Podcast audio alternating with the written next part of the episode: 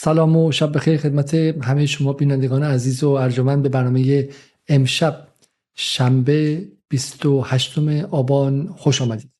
امروز یک بار دیگر اسرائیل نشان داد که به هیچ کدام از قوانین بین الملل قوانین بین الملل ساخت خود غرب و ساخت نهادهای دستساز آمریکا هم پایبند نیست و با بمباران مدرسه الفاخوره که توسط سازمان ملل به کمپ پناهندگان تبدیل شده بود بین 50 تا حالا اعداد بین 100 150 نفر هم گزارش شده. 150 نفر 50 نفر رو حداقل به قتل رسون تصاویری که از الفاخوره میاد تقریبا باور نکردنی و سطح خشونت و سطح جنایت چنان بالاست که حداقل ما در همین پلتفرم های غربی نمی‌تونیم اونها رو نشون بدیم. ویدیویی از الجزیره هستش که دست به دست میشه که حالا ما در کانال تلگراممون می‌ذاریم تا شما اون رو ببینید. امشب درباره وضعیت غزه و آخرین وضعیت مقاومت در غزه صحبت می‌کنیم. همینطور هم درباره وضعیت انسانی مردم در غزه. از یک سو و سوی دیگه می‌پرسیم که در کل ماجرا چه اتفاقی داره میفته برای اینکه اگر ما فقط لنز رو روی غزه نگه داریم به نظر میاد که ایران که کاری نمی‌کنه و کمکی نمی‌کنه در لبنان هم تک و توک دعواهایی هست و حالا یک موشک پراکنی موشک پرانی های بین دو طرف رد و بدل میشه.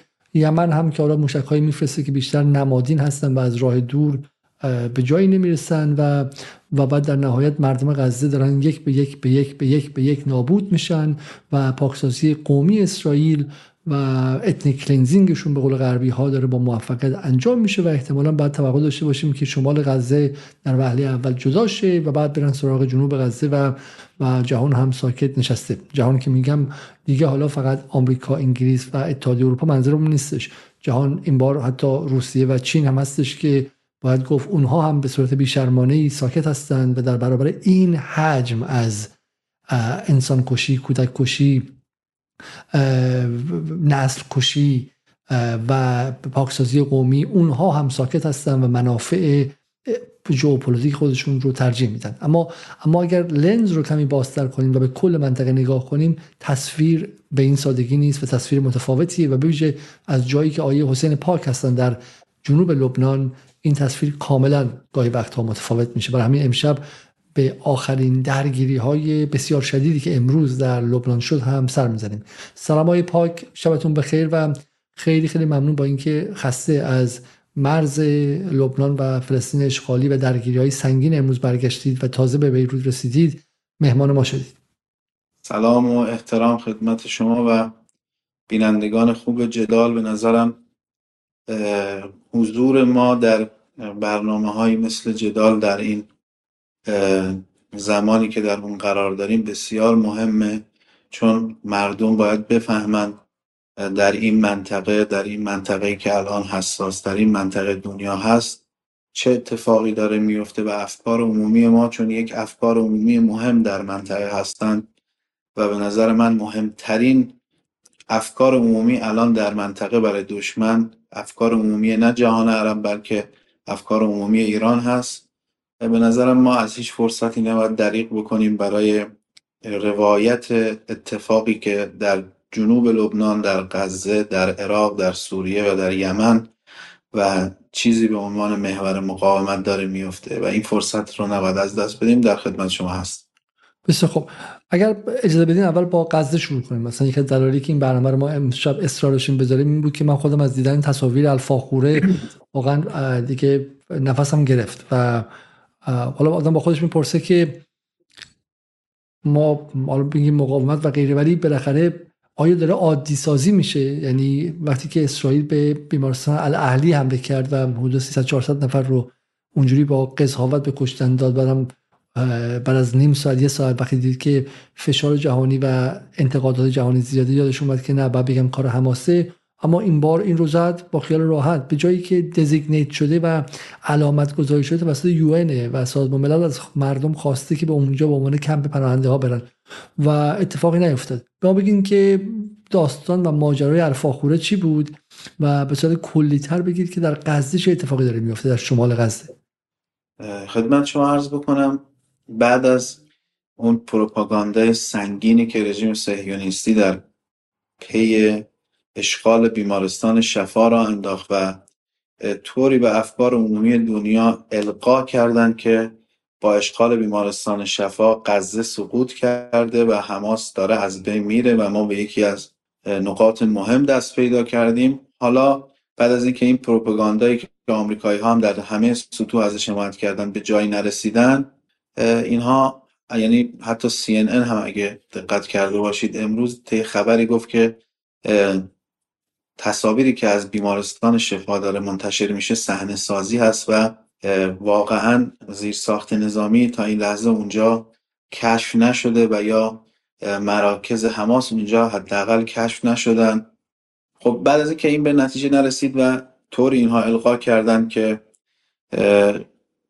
غزه سقوط کرده و افکار عمومی دنیا متوجه شدن که ورود اینها به بیمارستان شفا جز آدم کشی و بچه کشی و مجروح کشی هیچ فایده ای نداره. یعنی واقعا یک صحنه هایی داره میفته که اتفاق میفته که حتی کارگردان ها هم نمی‌تونستن این رو تخیل بکنن. یعنی شما مجروحینی که نمی‌تونن از تختشون بلندشن رو براشون مهلت تعیین می‌کنی که یک ساعت دیگه بیمارستان رو تخلیه کنن یا مثلا همراه اونها رو. یک اتفاقات عجیبی در بیمارستان شفا امروز افتاد و تقریبا بخش جراحی بیمارستان شفا که باقی مانده بود با یک تعدادی بیمار رژیم صهیونیستی دستور تخلیه اون رو داد و یک مدت یک ساعته تعیین کرد و واقعا عجیب بود و شروع کرد یا به از بین بردن بیماران و مجروحین یا رها کردن اونها در محیطی بیرون از بیمارستان شفا. خب این هدف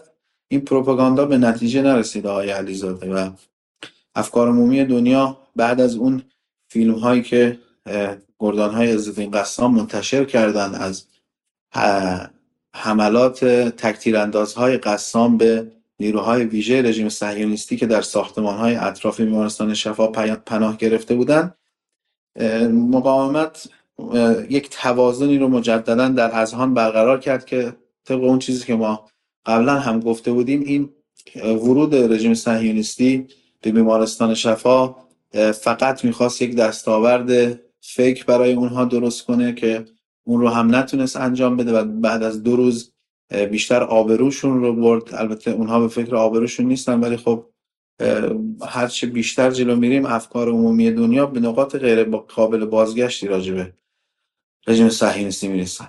خب یک مرکزی هست برای یک اردوگاهی برای پناهندگان هست در مرکز شهر غزه که همین بیمارستان شفا هم در نزدیکی اون قرار داره. بیمارستان شفا در غرب شهر غزه هست و اردوگاه جبالیا یا مخیم جبالیا در مرکز شهر غزه قرار داره که تقریبا حدود دیویست هزار نفر هنوز در اون دارن زندگی می‌کنن و اگه یادتون باشه من چند روز پیش هم یک عکسی از فضای اجتماعی اون مخیم برای شما فرستادم. این عکس مربوط میشه به زمانی که هنوز اینترنت در غزه کار نمی‌کرد و عکس ها و فیلم های به ما می‌رسید.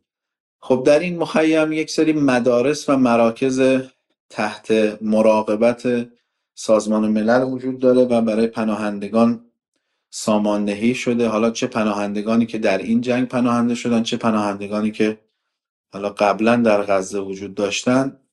سازمان ملل اینها رو به رژیم صهیونیستی اعلام می‌کنه که این مرکز تحت پوشش ما هست هیچ خطر نظامی نداره. امروز هم نماینده سازمان ملل در غزه بارها این رو گفت که ما چند باری به رژیم صهیونیستی اعلام کرده بودیم که بیمارس مدرسه الفاخوره هیچ نقطه سیاهی نداره و اینجا صرفا پناهندگان در اون ساکن هستن. رژیم صهیونیستی از عدم وجود اینترنت در نوار غزه داره نهایت استفاده رو می‌کنه آقای علیزاده. دو دلیل اصلی داره که اون عادی سازی که شما بهش اشاره کردید ممکنه اتفاق بیفته. یکی این که واقعا تصاویر از نوار غزه دیگه به روز بیرون نمیاد. یعنی این بیمارستانی که این مدرسه که دیشب مورد حمله قرار گرفت و عدد دقیقی که تا الان احساس شده 200 شهید هست آقای علیزاده در این مدرسه. این دیشب بمبارون شده ولی امروز بعد از ظهر تازه الجزیره ویدئوهای چند ثانیه این مدرسه رو تونسته منتشر بکنه. حالا معلوم نیست که چگونه این فیلم بیرون درس پیدا کرده که ممکن بود اگر اون کسی که حامل این فیلم هم هست کشته بشه اصلا هیچ سند و مدرکی از این اتفاق وجود نداشته باشه. ولی خب با فداکاری که شاید اون شخص انجام داد این فیلم به دست مخاطبان رسید و همه دنیا دیدن که رژیم صهیونیستی دوباره یک فاجعه ای رو در حد بیمارستان المحمدانی رقم زد و حتی به کمپ پناهندگانی که سازمان ملل اونها رو در دست داره هم رحم نکرد. این من این رو در چارچوب تاکتیک رژیم صهیونیستی برای مهاجرت دادن اون عدد باقی مانده در اردوگاه می‌بینم و حالا حالا اردوگاه جبالی است که بر من فرستادین درسته؟ اون عکسو؟ این عکسی که الان داریم می‌بینیم با هم دیگر رو. بله بله. خب این از این نظر مهمه که مخاطبا ببینن. این عکس چهار روز پیشه درست اگه اشتباه نکنم چهار پنج روز پیشه. بله. و از این نظر مهمه که مخاطبا ببینن که فشردگی جمعیت زیاده. یعنی به رغم همه بمبار این بعد از داستان اهلی بعد از بمباران جبالیا و هنوز این تعداد زن و بچه دارن زندگی می‌کنن و دارن میرن و میان. برای همین در واقع پاکسازی اسرائیل هنوز کامل نشده. یه نکته خیلی مهمه. همین سوالی که می‌خواستم از شما بپرسم اینه که خب اسرائیل داره هزینه میده. اگر خیلی درست گفتیم با قطع اینترنت داره هزینه رو کم می‌کنه برای خودش. چون واقعا همین امروز اگر ما شنیده بودیم که صدها نفر در مدرسه الفاخوره شهید شدن یک تاثیر داشت. ولی اگر همین ویدیوی سی ثانیه که دیدیم که طرف میره اتاق به اتاق به اتاق جنازه پشت جنازه پشت جنازه کادر باز میشه و میاد جلو و مرتب میگه که حسب الله نه نه وکیل حسب الله. و یه جمله دیگه میگه دیگه و جنازه دیگه. علیزاده. میگه میگه وقتی شما خواب بودید شما رو کشتن و وقتی شما خواب بودید شما رو تکه تکه کردن. این شخصی که این فیلمو می‌گیره حالا معلومه که حال روحیش خیلی به هم ریخته. هست این جمله رو چند بار با خودش تکرار ولی شما میگه اگه این فیلم دقیقا این این می‌خوان کاری کنن که این فیلم ها بیرون از یه کشتاری در سکوت دارن انجام میدن درسته؟ هدفشون پس چیه؟ هدفشون اینه که به بقیه مردم غزه بگن که ما به قول معروف شمشیر رو از رو بستیم و هیچ ملاحظه ای نداریم. حرفشون اینه درسته؟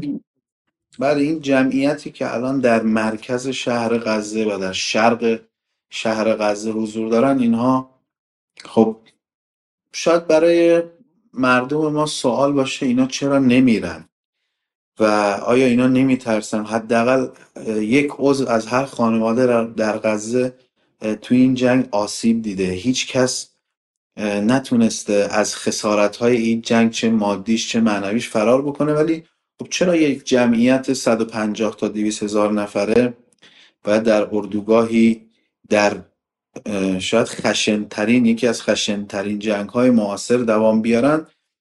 دو دلیل داره آقای علیزاده. اینها می‌دونن که نباید این تغییر دموگرافیک توی غزه اتفاق بیفته و هزینهش هم خون خودشون هست. شاید الان بعضی ها بخوان اگر هزینه فایده بکنن بگن آقا حماس چرا این کارو کرد؟ خب این مردم با عقل خودشون بعد از این چهل و چند روز نشون دادن که پای این تصمیم هستن و یعنی این 150 هزار نفر این 200 هزار نفر هم اینجا رو به راحتی می‌تونستن روزهای اول روزهای دوم روزهای سوم در طول این چند چهل و چند روز ترک بکنن. ولی خب اینها ایستادن چون به این عملیات به آثارش به هزینه هاش اعتقاد دارن. حالا بعدا در یک فرصتی به ابعاد استراتژیک و ما عمدتا به ابعاد عاطفی این اتفاقات در غزه می‌پردازیم ولی خب ابعاد بسیار دیگری داره که از بچه تا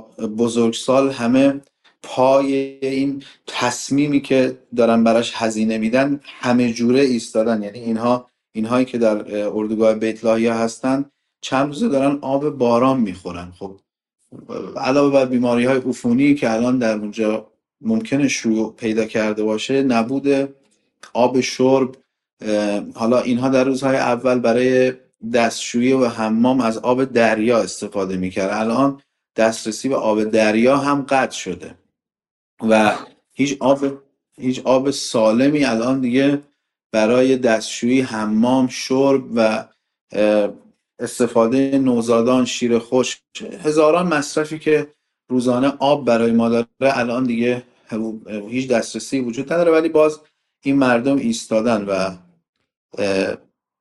به نظرم یک نوع بینظیری از مقاومت رو دارن رقم می‌زنن که دشمن به اون هدف خودش که ترانسفر مردم شهر غزه به جنوب قطاع و بعد از اون به بیرون از کل قطاع غزه باشه نرسه. این نکته خیلی نکته کلیدیه و به نظر از جنگی هم مهمه که الان واقعا بس هدف اصلی اسرائیل اینه که گوششو بگیره و هزینه ها رو هم بده توی انگلیس و آمریکا و غیره منفور هم بشه و آمریکا رو مجبور کرده که اونم هزینه بده و غیره. ولی می‌خواد شمال غزه رو پاکسازی قومی کنه درسته؟ و ما اینجا بله. ببینیم که این مقاومت مقاومت که می‌کنیم میگن حماس از بین بره الان مقاومت محمد زیف نیست. مقاومت همین ها همین چهرهایی که تو این عکس می‌بینید و ممکنه الان نباشن. خیلیشون این خانم اون پشت ممکن الان شهید شده باشه. اون آقایی که داره میاد ممکنه که نباشه. اون دختری که داره از اون با زنبیل هست. ولی اینها هم اینها به این بدنه به هم پیوسته مقاومته. چون اینها با بودنشون در اونجا دارن میگن که ما نمی‌گذاریم شما ما رو پاکسازی قومی کنید. و اگر می‌خواید اینجا رو پاکسازی قومی کنید باید تعداد 10500 11000 کشته رو برسیم به 15000 تا کشته به 17000 تا کشته. درسته؟ نه قطعا بیشتر از این آقای علیزاده. این رینگ چیزی که رژیم صهیونیستی رو گیج کرده همینه دقیقا که رژیم صهیونیستی گیجه که چرا مردم هنوز رینگ اول این مقاومت هستن. یعنی بلایی نبوده که توی این چهل و چند روز سر اینها نیامده باشه. ولی اینا هنوز در خط اول مردم ایستادن. شاید از لحاظ تاکتیکی نوع عملیات هایی که حماس یا جهاد اسلامی دارن اگر شهر غزه کاملا خالی از سکنه باشه مقاومت راحت تر بتونه کار بکنه. با توجه به اینکه تاکتیک هایی که ما در این چند روز از مقاومت دیدیم مقاومت تا حدی اجازه داد دشمن تا حدود دو کیلومتر وارد غزه بشه. اون دو کیلومتر کاملا پاکسازی شده. تقریبا هیچ مردمی در اون وجود ندارن. ساختمان های در هم کوبیده شده مقاومت به راحتی یک جنگ فرسایشی رو با رژیم راه انداخته. انقدر مسلط هستن گاهم میرن عملیات از مسافت صفر انجام میدن با فندک یک خودرو زرهی رژیم رو آتش می‌زنن و فیلم رو برمیگردونن. یا تکتیر اندازهای حماس دیروز دو نفر از نیروهای ویژه رژیم صهیونیستی رو قنص کردن و مورد هدف قرار دادن. چهار نفر بعدی رو هم که اومدن زخمی کردن و دوباره این فیلم رو برگردوندن. یا عملیات های واقعا عجیبی که اونها با این بمب های چسبنده به تانک ها انجام میدن. خب اینها اگر فضای خالی باشه یا شهر خالی از سکنه باشه قطعا مقاومت می‌تونه با دست بازتری کارش رو انجام بده. و رژیم صهیونیستی نشون داده که دارم توضیحات که در خصوص وضعیتشون دادم صدا بود یا نه. ادامه بدین ما دوباره اون تیکر دوباره پخش می‌کنیم. اشکال نداره. بفرمایید. ببینید عرض کردم که اینها این جمعیتی که الان در مخیم جبالیا هستن تقریبا از هفته دوم جنگ دسترسی به هیچ گونه آبی ندارن و اینها تا اون موقع از آب دریا برای حمام و برای دستشویی و مصاریف اینجوری استفاده می‌کردن. از اون موقع به بعد دیگه حتی اون رو هم ندارن و چند روزی هست دارن آب باران می‌خورن و با توجه به بیماری های عفونی و بیماری های عجیبی که در غزه شروع پیدا, شروع پیدا کرده خیلی وضعیت سختی دارن. هیچ بلایی هم نیست که سر اینها نیامده باشه. برای همین رژیم صهیونیستی کاملا گیت شده. میگه من آقا هر کاری می‌کنم اینها این منطقه رو ترک نمی‌کنن. یعنی بیمارستان می‌زنن. اتفاقاتی که امروز در بیمارستان شفا افتاد هشدار دادن به مریض مثلا روی تخت یا مثلا مریضی که نمی‌تونه از تخت به صورت 90 درجه بشینه. به اینها timeline دادن deadline دادن که شما مثلا یک ساعت وقت دارید بیمارستان رو ترک کنید. خب این بلاهایی که سر اینها میاد رژیم رو گیج کرده که چرا اینا نمیرن واقعا؟ و دلیل اصلیش هم واقعا اینه اینها این هزینه رو دارن با جان و دل میدن چون می‌دونن که اگر مقاومت بتونه دوام بیاره و همینطوری انشالله ادامه بده و بر اوضاع تا حد زیادی سیطره داشته باشه. نتیجه درخشانی بعد از 75 سال برای مردم فلسطین به ویژه مردم غزه که این اتفاق بزرگ رو رهبری کردن خواهد داشت و خدمت شما عرض کنم چیزی که ما می‌بینیم و میشنویم و در ارتباطاتمون با مردم غزه میشنیدیم این بود که غزه به یه مرحله رسیده بود که دیگه مردن واقعا ارزشش بیشتر بود از اون وضع زندگی که رژیم صهیونیستی در غزه در این سالها ایجاد کرده بود و این زندان بزرگ روباز رو داشت از درون نابود می‌کرد. برای همین اینها با جان و دل دارن این هزینه رو پرداخت می‌کنن. هزینه هم این عملیات هم هزینه مقاومت بعد از عملیات و ایستادن دلایل متقن و بسیار زیادی وجود داره که مقاومت در غزه هنوز بر شرایط مسلط هست و همه چی تحت سیطره هست در بخش های مرکزی و بخش های شرقی. و دشمن فعلا کاری رو جز اون پیشروی دو کیلومتری و کشتن انسانهای بیگناه نتونسته بکنه و هنوز یک فرمانده حماس رو هم نتونسته یا اسیر یا شهید بکنه. و آقای علیزاده در خصوص این جنگ غزه یک جمله باید بگم اولین کسی که فریاد بکشه یا اولین کسی که جیغ بزنه بازنده این جنگ بود بازنده این جنگ خواهد بود و من دارم صدای جیغ رو از سرزمین های اشغالی کم کم میشنوم به چه معنی؟ یعنی دادشون داره در میاد و چه جامعه رژیم صهیونیستی مجتمع اونها و هم سیاسیون اونها تاباوری این حد از فشار بین المللی فشار افکار عمومی عدم پیشروی نظامی و آبروریزی که شما اینو از آبروریزی رو این دقایقی که بنده قطع بودم از ارتباط نشون دادید که این آبروریزی در سطوح مختلف داره اتفاق میفته اون هم رژیم صهیونیستی که برای عملیات های رسانه‌ای در کلی کشور در دنیا برنامه ریزی می‌کنه در فتنه زن زندگی آزادی بخشی از فشار و اون جنگ ترکیبی رسانه ای علیه کشور ما رو رژیم صهیونیستی مدیریت می‌کرد در جنگ سوریه. همینطور ولی امروز می‌بینید که در انتقال پیام خودش هم کاملا به مشکل خورده. اینها همه از آثار اون اتفاقی هست که در هفت اکتبر هیبت رژیم صهیونیستی رو از لحاظ سیاسی نظامی اجتماعی و فرهنگی فرو ریخت. این خیلی اتفاق جالبیه و اینکه من می‌خواستم شما بپرسم. امروز چند خبر همزمان اومده. این CNN درباره بحث الشفا تشکیک کرد. بی بی سی وارد شد تشکیک کرد. ما تکی رو دیدیم و چه واسه شاید بد نباشه که بتونیم اون تیکر رو ببینیم. دوباره با زیرنویس فارسی شو من یک از دوستان لطف کرد و پیدا کرد و برام فرستاد. و بعد همزمان امروز مارک رگو اومده اعلام کرده که 200 نفر از اون کسانی که کشته شدن در روزهای اول رو ما کشتیم و اینا بدنهای حماس بودن. از اون 200 روز آدم از اون 1400 تا 200 شون بدنهای مقاومت بوده چون بعد جور طوری سوخته شدن که کشفشون نکردید. این دروغ ها پشت دروغ هاست اومده و باور نکردنی یعنی به نظر میاد که آیدیه برای اولین بار داره خط رو گم می‌کنه و این خیلی اتفاق مهمی یعنی خط رو و خط روایی رو که اینا متخصص جنگ روانی هستن. دیگه بالاخره آیدیف به شکلی صاحب سبک ها در جنگ روانیه و من متوجه میشم که چرا زیر فشار سنگین دارن به شکلی خط رو گم می‌کنن. عايز بدیم ما اول مارک رگو رو ببینیم با هم دیگه و باز برگردیم به دوستان. آقای علیزاده این نکته شما این سلسله ای که امروز عرض کردید فرمودید یک خاتمه ای داره که دقایق قبل روزنامه هاارتس که البته اسم اصلی این روزنامه هل ارد نه هاارتس یعنی سرزمین موعود.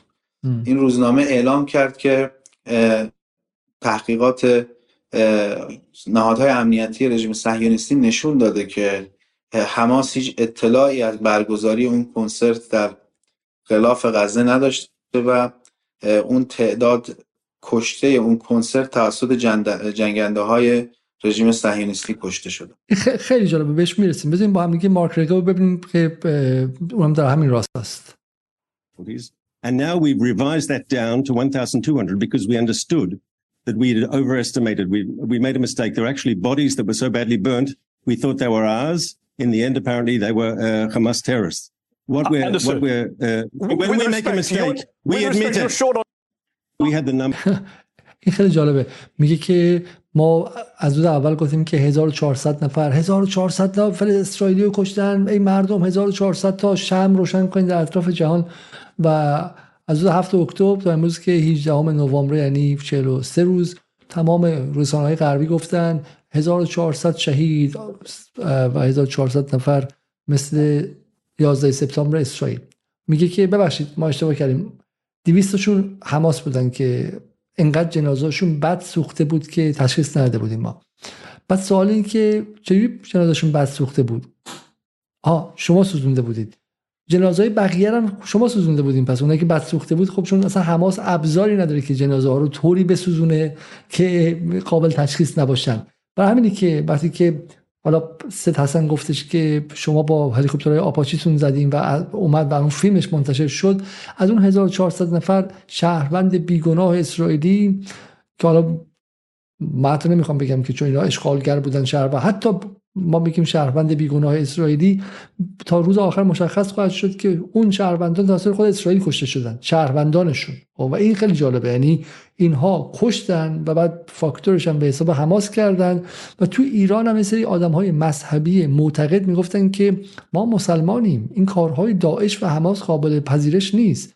ما نمی‌تونیم زیر بار اینها بریم. و بعد برای ما قرآن میخوندن. خب، یعنی یک لحظه نمی‌گفتن که مقدمه بحثشون سغرای بحثشون توسط اسرائیل داده شده. قابل اعتماد هست یا نه؟ بر اساس اون سغرا کبرا میچیدن و از حماس اعلام براعت می‌کردن. ما در چنین شرایطی زندگی می‌کنیم. وقتی شما الفبای جنگ رسانه ای رو ندونی همین میشه. مثل سال پیش که فوج فوج از نیروهای طرفدار انقلاب خب می‌گفتن ما دیگه از کشتن کیار پیفلک دیگه دیگه ما حالمون داره بد میشه. ما دیگه می‌خوام پشتمون کنیم به جمهوری اسلامی می‌خوام بر چیز برانداز شیم. و می‌گفت اصلا کشته نکشته.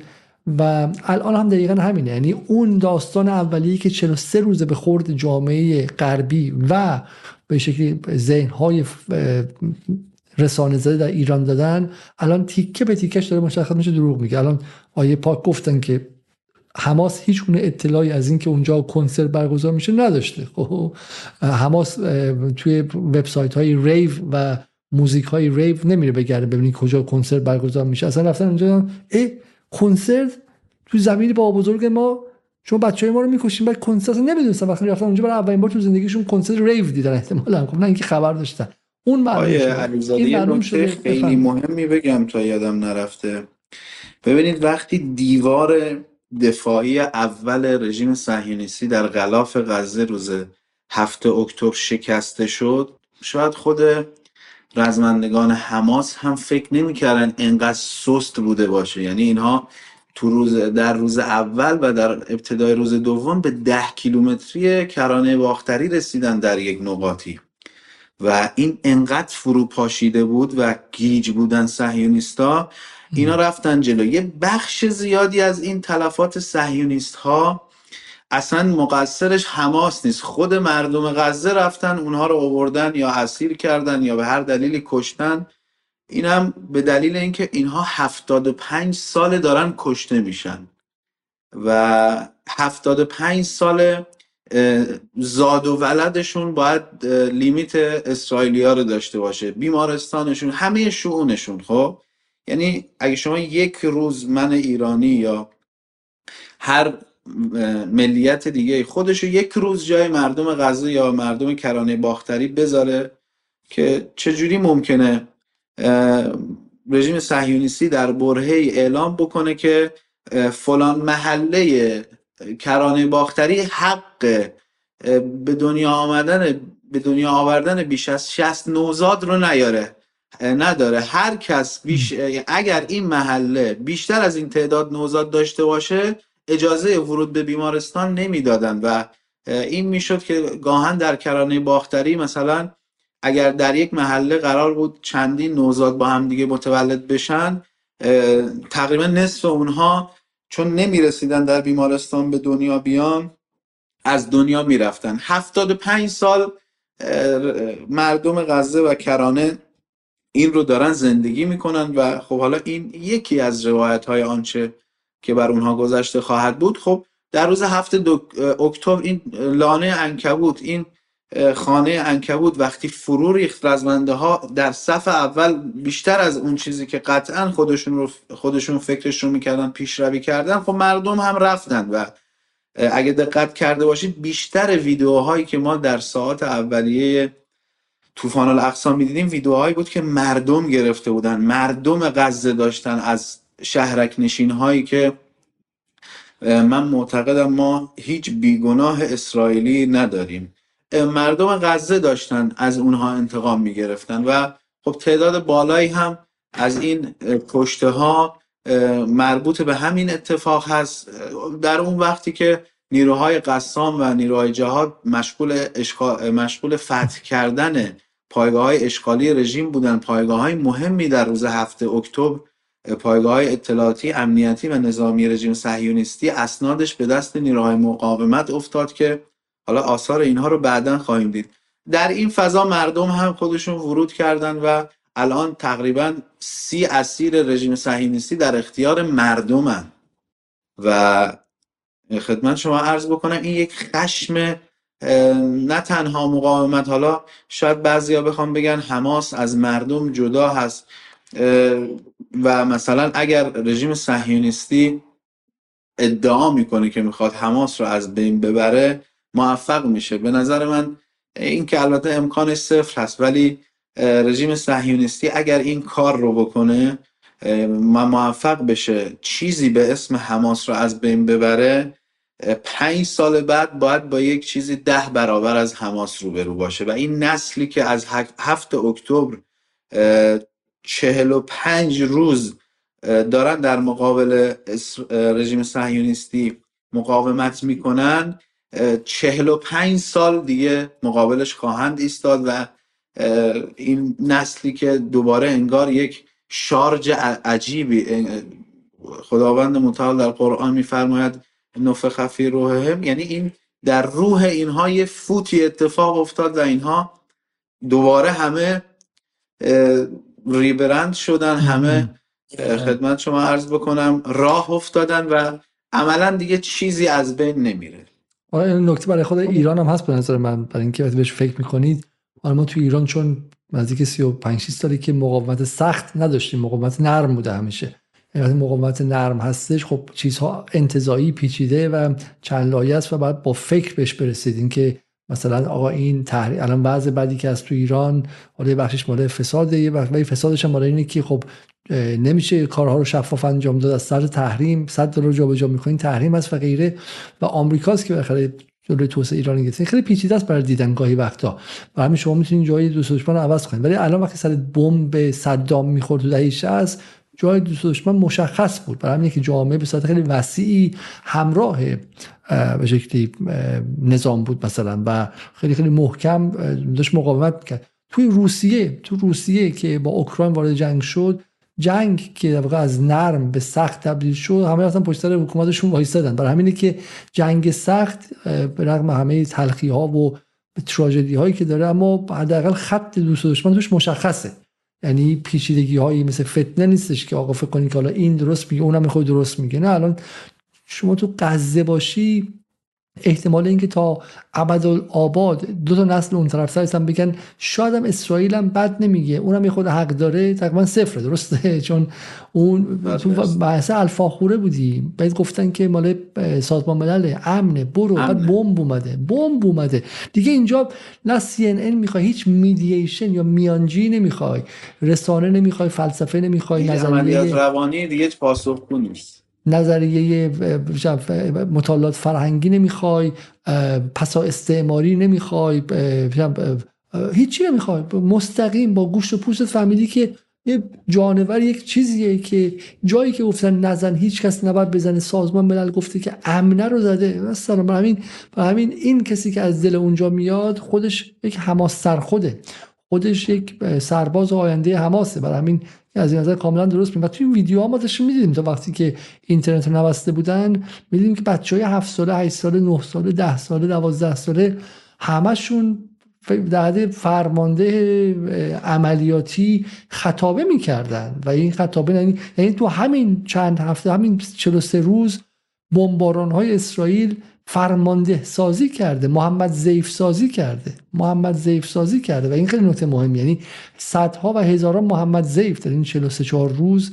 ساخته شدن و آمادن. و شما حرفتون اینه که کافی است که پاکسازی قومی کامل نباشه.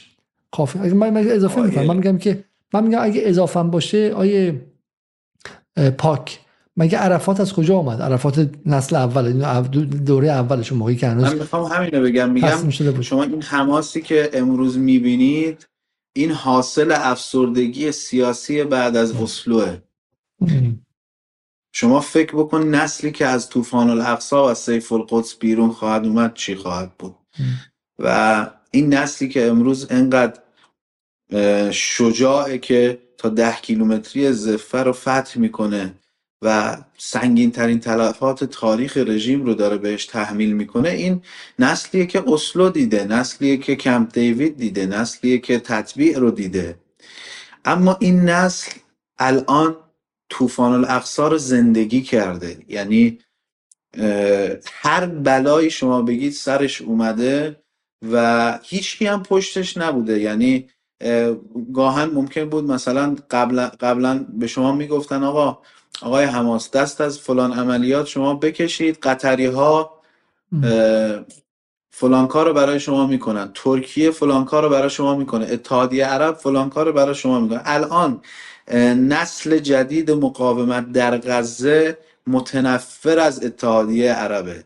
متنفر از ترکیه است. متنفر از کشورهای اروپایی. جالبه به شما بگم آقای جوزف بورل الان در غزه شاید از بایدن هم منفورتره چون خیلی سعی کرد بحث اشغال بیمارستان شفا رو در ژنو که صحبت می‌کرد خیلی سعی در ژنو یا وین دقیقا الان یادم نیست خیلی سعی کرد توجیه بکنه. برای همین یک نسلی در غزه الان داره پرورش پیدا می‌کنه که دیده در بین این 56 کشور اسلامی یه آقای عبدالملک حوسی یا آقای سید حسن نصرالله یا آقای سید علی خامنه ای اینا اینا فقط اینا رو داره می‌بینه. نامه آقای قاانی رو دوازده ساعت پین شده روی کانال قسام می‌بینه. این نسل الان اینجوری داره بار میاد و می‌بینه که واقعیت کی تو روز سخت پشتش ایستاده. به نظرم این نسل خیلی خطرناکتر از حماسی خواهد بود که رژیم حتی نمی‌تونه همین اینش رو هم از بین ببره.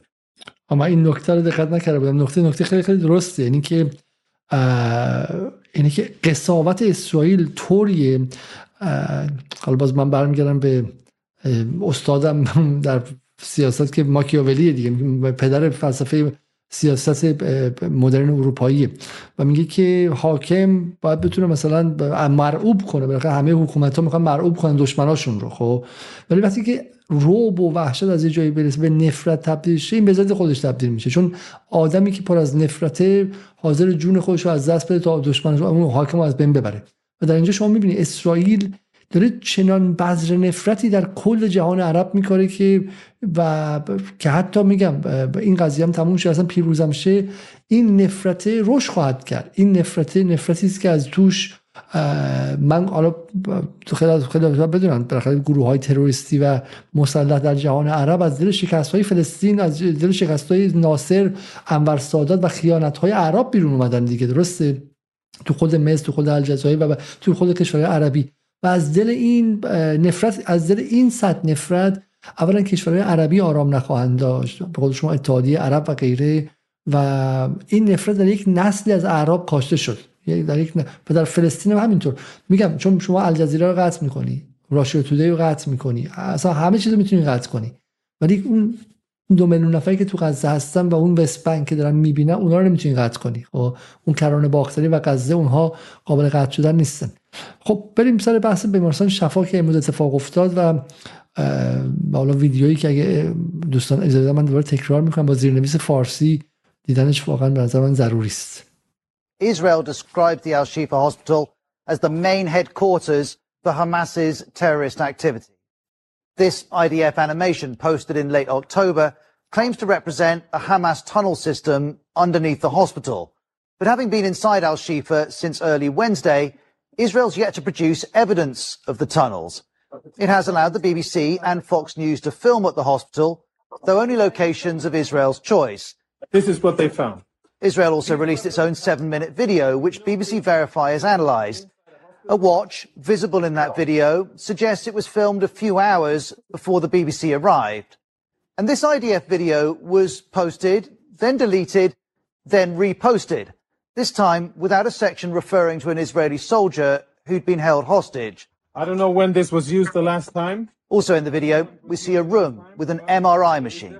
And if you zoom in and we get some light over here, what you will be able to see are is military equipment. The BBC was shown the same room. And what we see in the two videos doesn't precisely match. For example, there's one gun in the IDF video, two by the time of the BBC footage. Israel has told BBC Verify this is because more weaponry and terrorist assets were discovered throughout the day. And as always, an AK-47. Israel also says its video is a single shot with no edits. But this appears to be an edit. We don't know the reasons for that edit, nor how significant it is. The IDF, though, says suggestions it's manipulating the media are incorrect. The IDF video also shows military equipment in other locations, though we can't verify how it came to be there. And what we see in this IDF video doesn't equate to Israel's description of Al Shifa as an operational command center for Hamas. The US is using a different phrase, saying Al Shifa was used as a command and control node. That implies a much smaller facility. Israel is adamant this hospital was a command center, but for now at least, it's either not found supporting evidence or it's not sharing it. Back to you, Sophie. این خیلی جالبه. این, این سطح از به شکلی تناقضات توی این ویدیوهای IDF باور نکردنیه. چون بالاخره میگم IDF باید بتونه که افکار عمومی غرب رو راضی کنه. و آیا شما به نظرتون قبول دارین که این ویدیوهای بی بی سی و همینطور هم متنی که امروز سی پخش کرد به معنی اینکه حالا ببینم شاید اشاره ای باشه. این شاید مثلا غرب داره یه به شکلی پیامی میده که دیگه کافیه. درسته؟ و حداقل بخشی از نیروهای در غرب مثل انگلیس و مثلا بخشی از رسانه های دموکرات دارن میگن که دیگه می‌خوان یه یه, یه تلنگری دارن به اسرائیل می‌زنن. درست چون اونا که از روز اول می‌دونستن که دروغگویا در همه سطوح بوده. یعنی شما در مورد همین بحث اون کنسرت موسیقی اما اتفاقات هفتم هفتم هفتم اکتبر و غیره همه این دروغ رو می‌دونستم. اما من شما می‌دونید دیگه بخاطر غرب اگه بخواد کار رسانه ای کنه همون کاری می‌کنه که با سعودی سر قضیه خاشقچی کرد. یه دفعه با آبروی خودش بر سالها هفتاد تا ساکت بود یه دفعه نشون داد در سه ماه که چقدر می‌تونه آبروی طرف رو ببره. قبول دارین که IDF سطح پروپاگانداش خیلی ضعیف بوده. دروغ ها باور نکردنی بد بوده. چرا؟ آقای علیزاده اینها هنوز به هوش نیومدن در همه سطوح. غرب هم گاهن اگر می‌بینید فشاری میاره یا اظهار نظری می‌کنه. مثلا آقای مکرون اومد گفت که خیلی وقت پیش ما مخالف کشتن زنان کودکان هستیم سریعا اصلاح کرد. این اظهارات و این فشارها همه برای اینه که نه برای اینکه رژیم متوقف کنه. حتی اینا خودشون هم می‌خوان بفهمن که رژیم صهیونیستی چه سقفی رو داره برای این عملیات و تا کجا می‌خواد ادامه بده و هنوز از اینا هیچ نتیجه نگرفتن که سقف عملیات رژیم صهیونیستی در نوار غزه چی هست و همه اینها می‌دونن سقف از بین رفتن حماس یک سقف کاذب هست و رژیم نمی‌تونه این رو محقق بکنه. برای همین گاهن از طرف خودشون ایده های مبنی بر کنترل نوار غزه توسط نیروهای مشترک عربی یا کنترل نوار غزه توسط همون پی ال او. اینا رو مطرح می‌کنن تا ببینن رژیم صهیونیستی در نهایت و واقعا در روی زمین بعد از این همه روز به دنبال چی هست؟ ولی, ولی مشکل اینه که هنوز رژیم به هوش نیامده و چه در نوار غزه و چه در محورهای دیگه هر روز داره با روند خرابکاری هایی که داره انجام میده از طرف مقابل هم ضربات مهمی می‌خوره که واقعا شرایطشون رو سخت کرده علاوه بر شرایط سخت سیاسی و اجتماعی داخلی که همونطور که خدمت شما عرض کردم صدای جیغ کم کم داره شنیده میشه. بسیار خوب. حالا ببینم که من گمانم که این اصل خبر رو من پیدا کردیم. این خبر رو من می‌تونم نشون بدم. میگم حالا به شکلی من حالا علت این که روی اخبار تاکید می‌کنم این که به نظرم میاد که یک کانتدانی شروع شده یه شمارش معکوسی شروع شده. خب ما می‌دونیم که اسرائیل همچنان می‌خواد تا حد ممکن بزنه و زمان رو برای خودش نگه داره و غربم خب به نظر میاد که چنین چنین چیزی بهش چنین چک سفیدی بهش داده. اما این خبری که امروز اومد در کنار بقیه اخبار این مال ها آیرتس و دقیقا اشارش به همینه. این هم همون خبریه که شما بهش اشاره کردین. گمانم اینکه کشدار در در اون در اون کنسرت موسیقی کار حماس نبوده. این خیلی اتفاق مهمی است کشدار در کنسرت موسیقی چون اون یکی از چیزهای اصلی و کلیدی در پروپاگاندای اسرائیلی بود. و جالبه که حالا برای اینکه بدونید اینجا حتی مثلا کسی مثل تریت پارسی هم این قضیه رو تایید کرد. اینجا توییتی که تریت پارسی داد و این به نظر من نشون میده که زمان اسرائیل تقریبا داره به پایان می‌رسه. breaking Israeli police investigation reveals that اسرائیل بله بله این خبر خبر فوری امروز بود و به نظر من از نظر زمانی مهمه. خب خبر فوری که رژیم نیست. و تحقیقات پلیس انگلیس اسرائیل نشون میده که هلیکوپترهای هلیکوپترهای ارتش اسرائیل احتمالا مسئول کشتن اسرائیلی ها در کنسرت موزیک بودن. also Israeli intelligence assesses that Hamas did not know. و همینطور هم تحقیقات امنیتی اسرائیل نشون میده که حماس آگاه نبوده. به چه معنی؟ در واقع آیا نشون دهنده شکافا داخل اسرائیل هم هست دیگه. در واقع این خبر از کجا اومده؟ از کسایی اومده که الان می‌خوان نتانیاهو روز کله پاک کنن هر زودتر و خبر رو دادن بیرون. وگرنه خب اسرائیل زیر جنگ مثل هر کشور دیگه زیر جنگ نباید خبرهای چند دسته ازش بیاد بیرون و باید یه خبر ازش بیاد بیرون. برای همین به نظر من زمان زمان محدودی 43 روز خب بلند طولانی ترین جنگ تاریخ اسرائیلی گمانم. اگه اشتباه نکنم خب تا همینجا هم طولانی ترین بوده ولی باید ببینیم که چه اتفاقی میفته و این داستان الفاخوره امروز به ما نشون میده دیگه. نشون میده که اشتهای اسرائیل اینه که تا حد امکان حداقل هر چقدر شده در اون شمال بتونه پاکسازی قومی رو تکمیل کنه. اما بریم سراغ لبنان که شما امروز درش بودید. برای ما تعریف کنید که امروز چه اتفاقی افتاد و فیلم هایی که برای ما آوردین رو به تدریج با هم دیگه ببینیم. خدمت شما عرض بکنم آقای علیزاده. من الان وارد بحث لبنان بشم. نه اگه حرف از غزه مونده آخه شما احساس کنم که شاید من فقط یه نکته پایانی می‌خواستم خدمت شما عرض بکنم که آقای نتانیاهو الان در حزب خودش هم به مشکل خورده. خب واقعا سیاسیون دیگه رژیم می‌فهمن که چه گندی داره بالا میاد و ممکنه اونا رو ممکن که نیست. قطعا اونها رو با خطر وجودی مواجه کرده و الان نتانیاهو هم در لیکود به مشکل خورده و هم در احزاب همپیمان خودش و هم در احزاب معارض خودش. آقای لیبرمن وزیر دفاع وزیر جنگ سابق رژیم امروز گفت ما نبرد رو در شمال باختیم و منظورش جنوب لبنان بود. و خدمت شما عرض بکنم اظهار نظرها همین الان خیلی داره به سمت تندی سیاسی در خصوص نتانیاهو پیش میره. دقایقی قبل هم دیدم که یکی از نماینده های پارلمان اسرائیل یک اظهار نظری کرده بود که گفته بود حزب الله نه تنها تونسته زمام جنگ رو در شمال به دست بگیره بلکه روزانه داره ما رو مسخره می‌کنه. خب آقای علیزاده در رژیم صهیونیستی یک همچین اظهار نظرهایی به هیچ وجه راحت نیست و اینها حتی در 2006 که همه دنیا معترف به شکستشون بودم هم بودن هم جشن پیروزی گرفتن و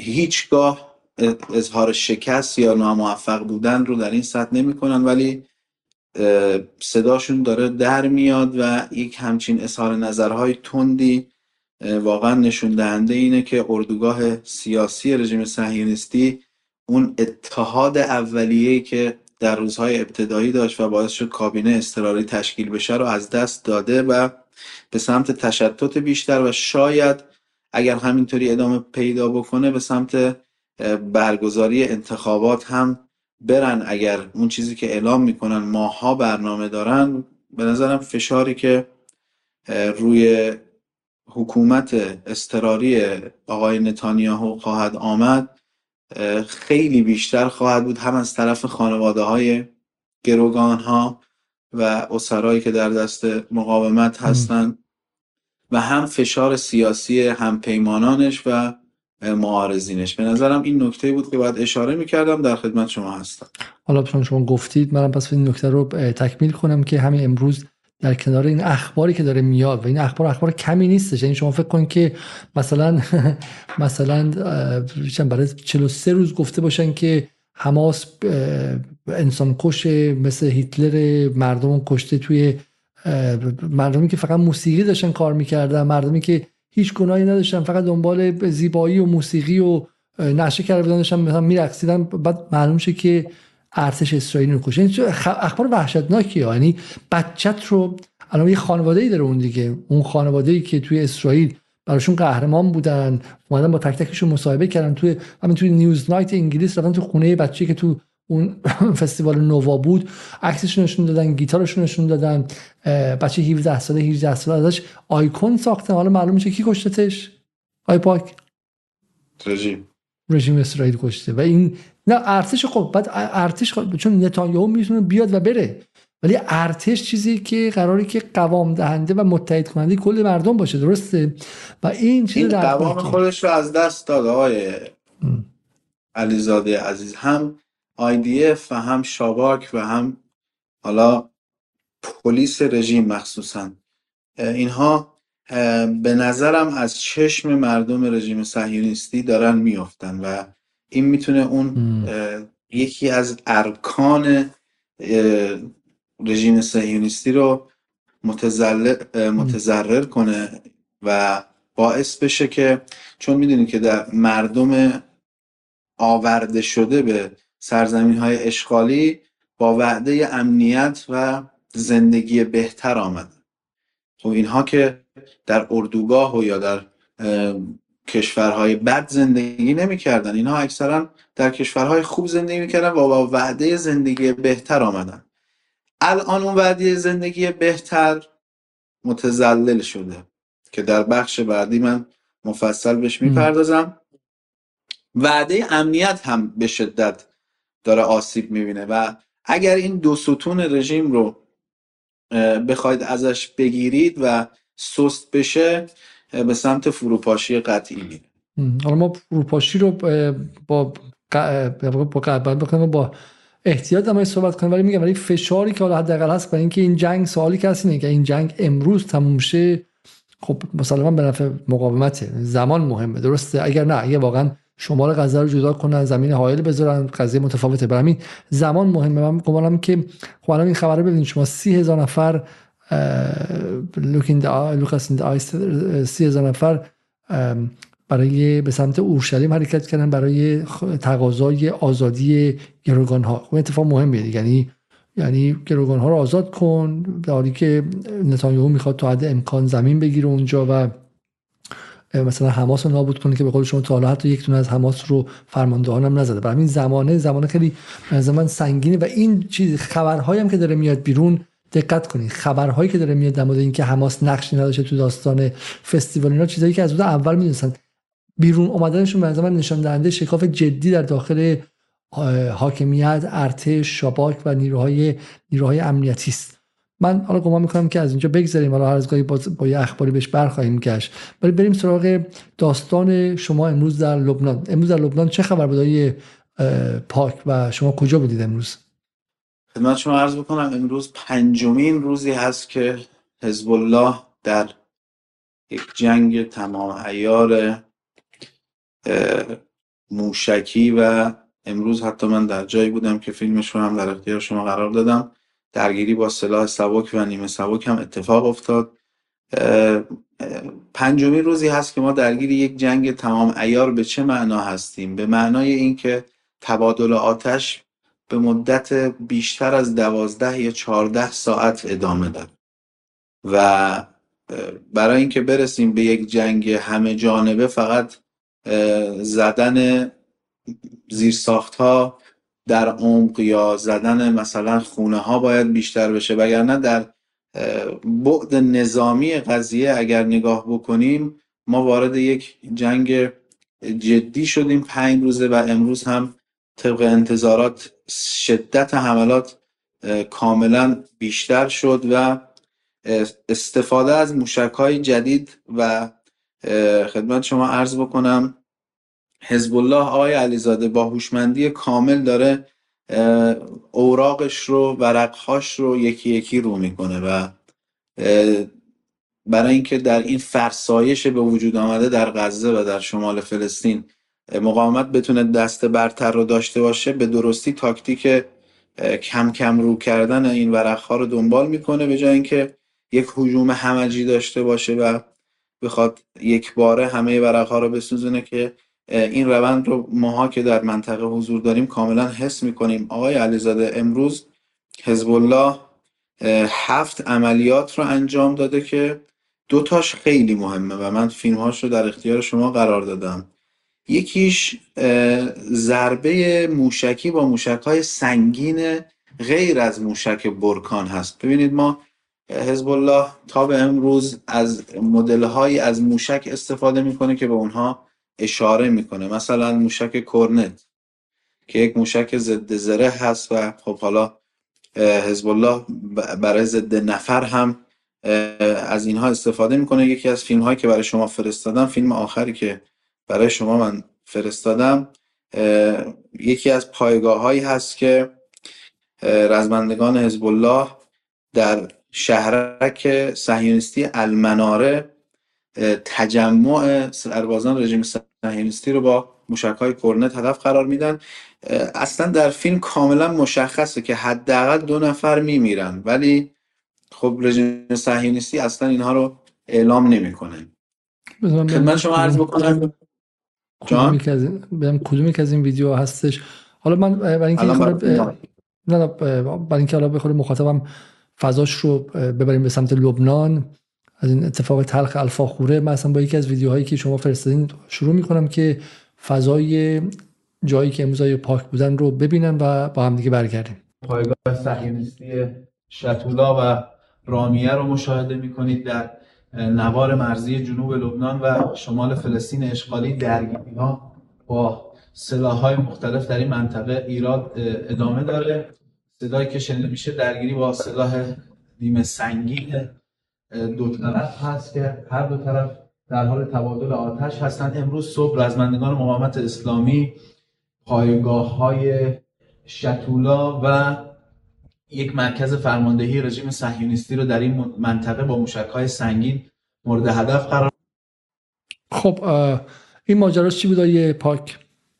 اینو من برای شما فرستادم. بین این دوتا پایگاهی که پشت سر من هست و بینندگان عزیزمون دیدن در تصویر.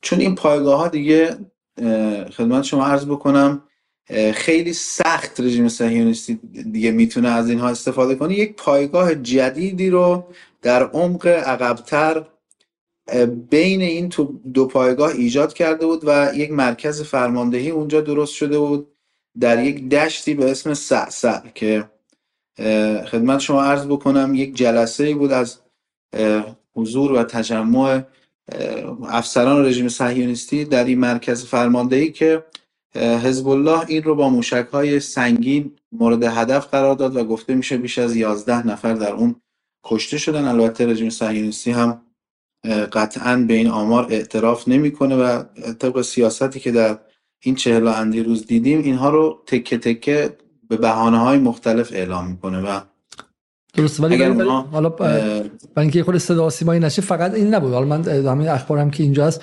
اسرائیل هم خیلی سنگین جواب داره. این در واقع برای همین تبادل آتش سنگین بود. از طرفی کاری که به حزب الله کرد بود عجیب بود. 25 تا راکت گفته میشه حزب الله داره بود.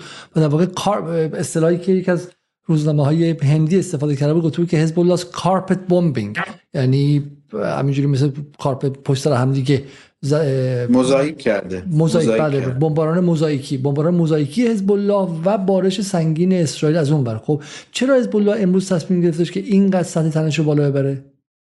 آقای علیزاده پنج روز این اتفاق افتاده. این یه روند کلی داره یه روند جزئی. قطعا رژیم صهیونیستی هم دست بسته نمی ایسته در جبهه های شمالی و اونها هم امروز یک کارخانه آلومینیوم رو در نزدیکی نبتیه در عمق تقریبا 35 کیلومتری هدف قرار دادن. یعنی چون زدن تأسیسات و زیرساختها و حتی افراد حزب الله برای رژیم خیلی سخت شده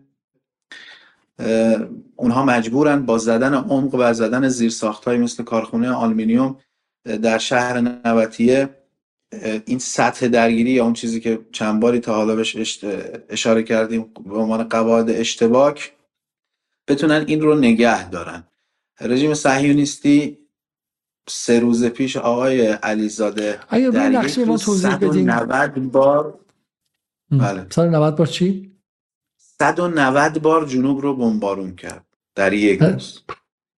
که سی تا از این بمب ها بمب فسفوری بود و رژیم الان در جنوب اگه من بتونم این فیلم رو برای شما بفرستم امروز از جلوی پایگاه رأس ناقوره رژیم صهیونیستی رد می شدم آقای علیزاده اون جنگل زیبایی که جلوی این پایگاه در بخش لبنانیش وجود داره کاملا یک جنگل رو سوزونده بودن و دیوانوار هم در حال از بین بردن این بافت طبیعی منطقه هستن و هم سعی می‌کنن با زدن زیرساختهایی که مثل کارخونه آلومینیوم مثل بیمارستان مثل مدرسه اعصاب جامعه این ور رو به هم بریزن که یک فشاری هم از این ور درست بشه روی حزب الله که تا به حال موفق به این اتفاق نشدن.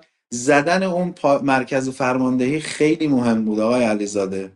دیشب هم ساعت یک و نیم شب یک پهباد هرمس 450 که یک پهباد تهاجمی با قابلیت حمل بیش از 100 کیلوگرم مواد منفجره است و 5000 متر به بالا به مدت 19 ساعت پرواز می‌کنه رو حزب الله با یک موشک زمین به هوا مورد هدف قرار داد که این هم فیلمش رو من برای شما فرستادم.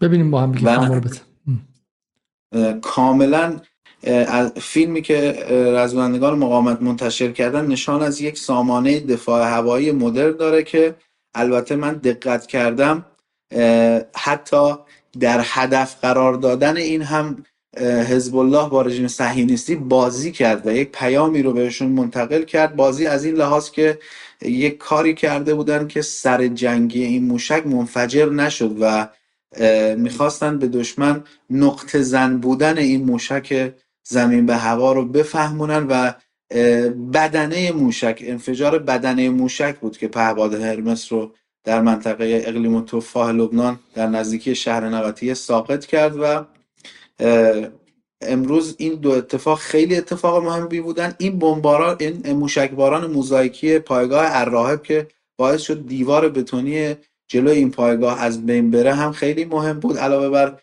بمباران تقریبا شش پایگاه دیگه که به وسیله موشک های برکان یا کرنت ها انجام شده بودن. یکی دیگه شون هم که خیلی جالب هست همین هدف قرار گرفتن تجمع های سربازان رژیم صهیونیستی و یا افسرانشون هست که با موشک های کرنت انجام میشه. حالا من موشک کورنت رو شاید مخاطبان باش آشنا باشن در خود من باش آشنا نیستم. به ما توضیح بدین که خواص موشک کورنت چیه و چرا اهمیت داره و از کجا گرفته حزب الله اصلا این رو ببینید این موشک در اصل در سال 2006 برای اولین بار توسط ارتش سوریه در اختیار حزب الله قرار گرفت. موشکی است که ضد ادوات نظامی زمینی و دریایی استفاده میشه و یکی از عوامل پیروزی حزب الله در جنگ 33 روزه همین موشک های کرنت ضد ناو بود که توسط دولت سوریه در اختیار مقاومت قرار گرفت و باعث زدن ناوهای رژیم صهیونیستی در سال کرنت این کرنتی که الان داره استفاده میشه در حزب الله در این جنگ اسمش دهلاویه هست و ایرانی هستش. ولی اون کرنت سال 2006 روسی هست. یعنی ایران تونسته که این رو بسازه. اوکی. بله موشک کرنت دهلاویه که قاتل مرکاواهای چندین میلیون دلاری هست ساخت ایران هست و حزب الله حتی تونسته قابلیت های این موشک ها رو انقدر افزایش بده که باهاش این دوربین هایی که روی کرین ها در مرز نصب شده هم داره هدف قرار می‌گیره و خدمت شما عرض بکنم کرنت میشه گفت در این دهلاویه در این چهل و اندی روز مرد اول میدان بوده.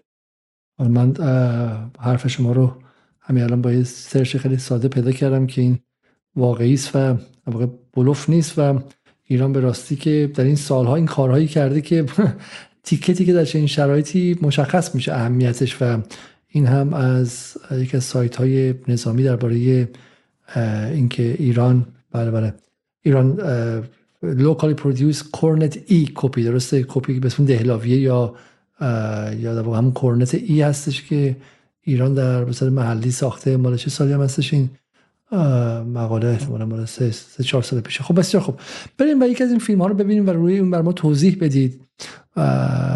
و به ما بگین که میگم فیلم های حزب الله رو من به تدریج بذارم اینجا. از بدید شما. کدومشون رو می‌خواین پلی کنید آقای عدوزاده من الان برای شما حالا بعد که چون اسامی رو ما جابجا کردیم من شاید اسامی رو دیگه حالا ندونم ولی بسیار خب من با این شروع می‌کنم. خب می‌بینید شما. الان من چون دسترسی به صفحه شما ندارم نمی‌بینم کدومشون هست. که با نقشه شروع میشه و دوربین در واقع زوم می‌کنه از روی گوگل ارث و میره به تنقل الجنود الى نقطه تموز اگه اشتباه نکنم. خب مدخل مدخل نقطه تموز الجنود. بله بله دارم می‌بینم. خب. بله این در منطقه خدمت شما عرض بکنم همین جایی که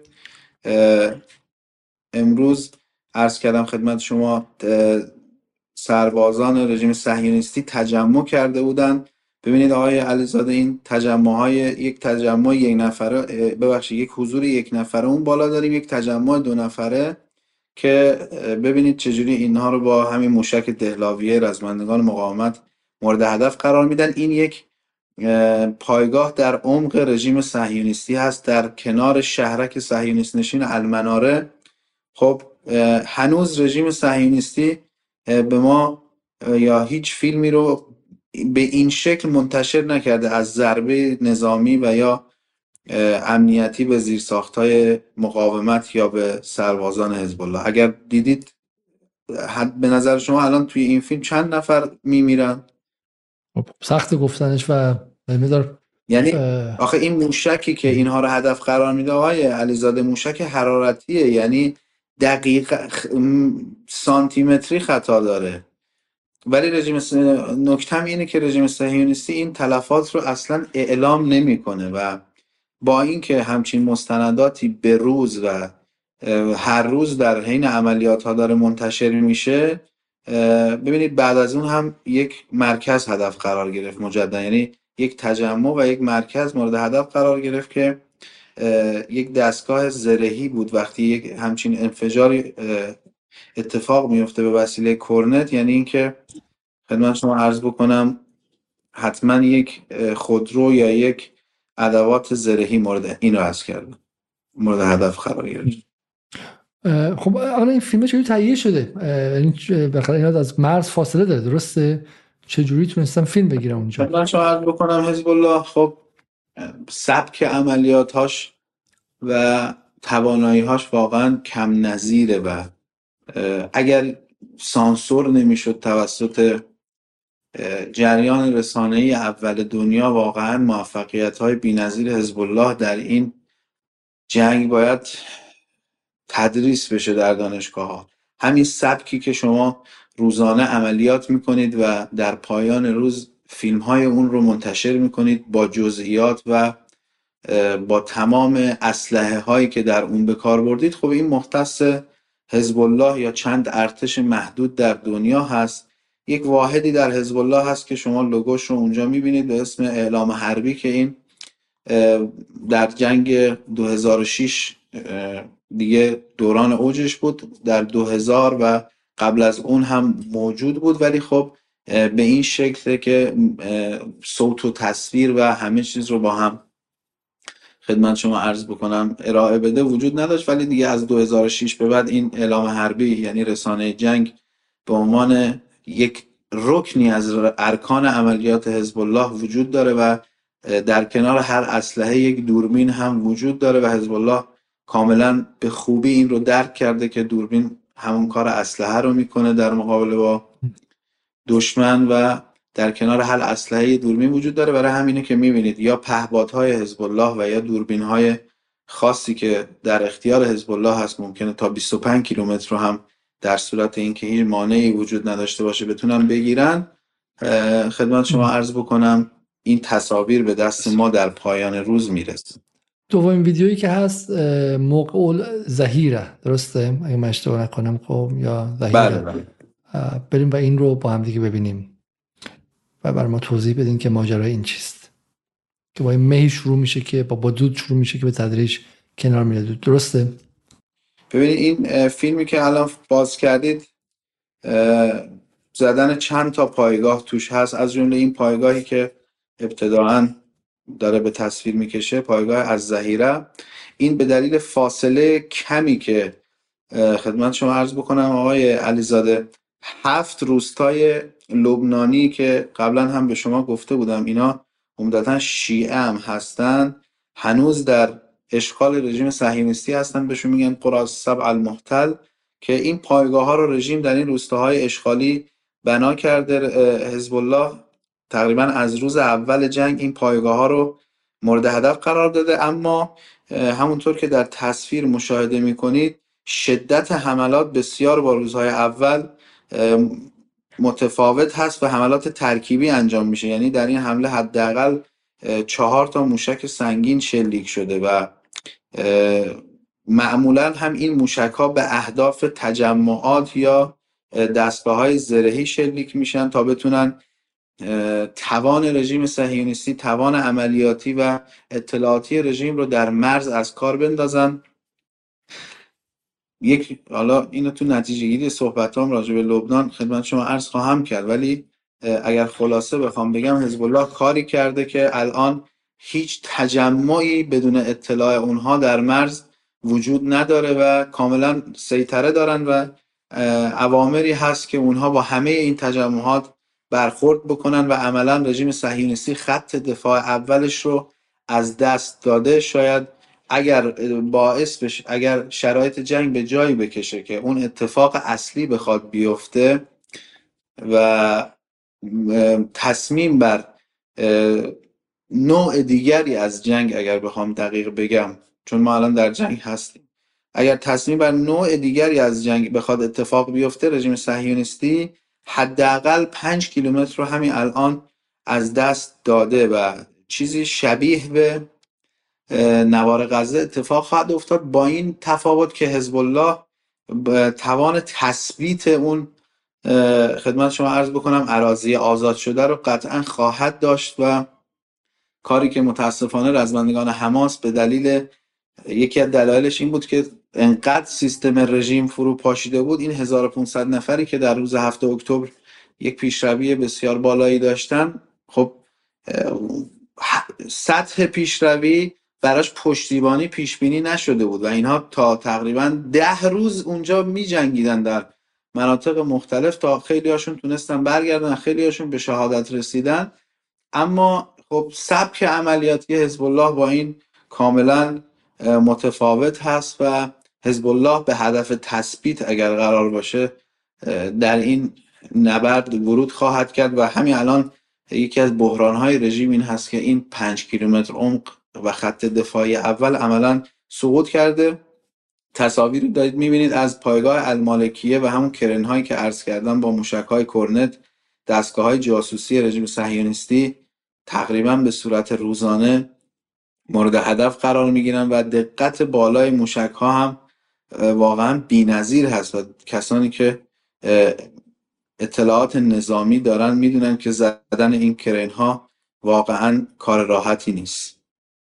حالا برای اینکه مخاطب بدونن که شما از کجا این اطلاعات رو می‌گیرید من برم سمت ویدیو بعدی که از شما امروز اومدش و موقعیت شما رو نشون بدم که به ما بگید که امروز کجا بودید و و همینطور به ما بگید که نداشتن این تجسس ها یعنی چی؟ یعنی چی؟ وقتی ما مرتب میگیم که چشم اسرائیل کور شده چشم اسرائیل کور شده یعنی چی؟ برای ما توضیح بدید. خب بذار من این اولا که حالا صحنه حرکت این کورنت رو دیدیم به این برج مخابراتی در من یه شب آقای نه این برج مخابراتی نیست. این یه پایگاه خیلی پای... من یه شب از زیر این پایگاه برای شما live رفتم.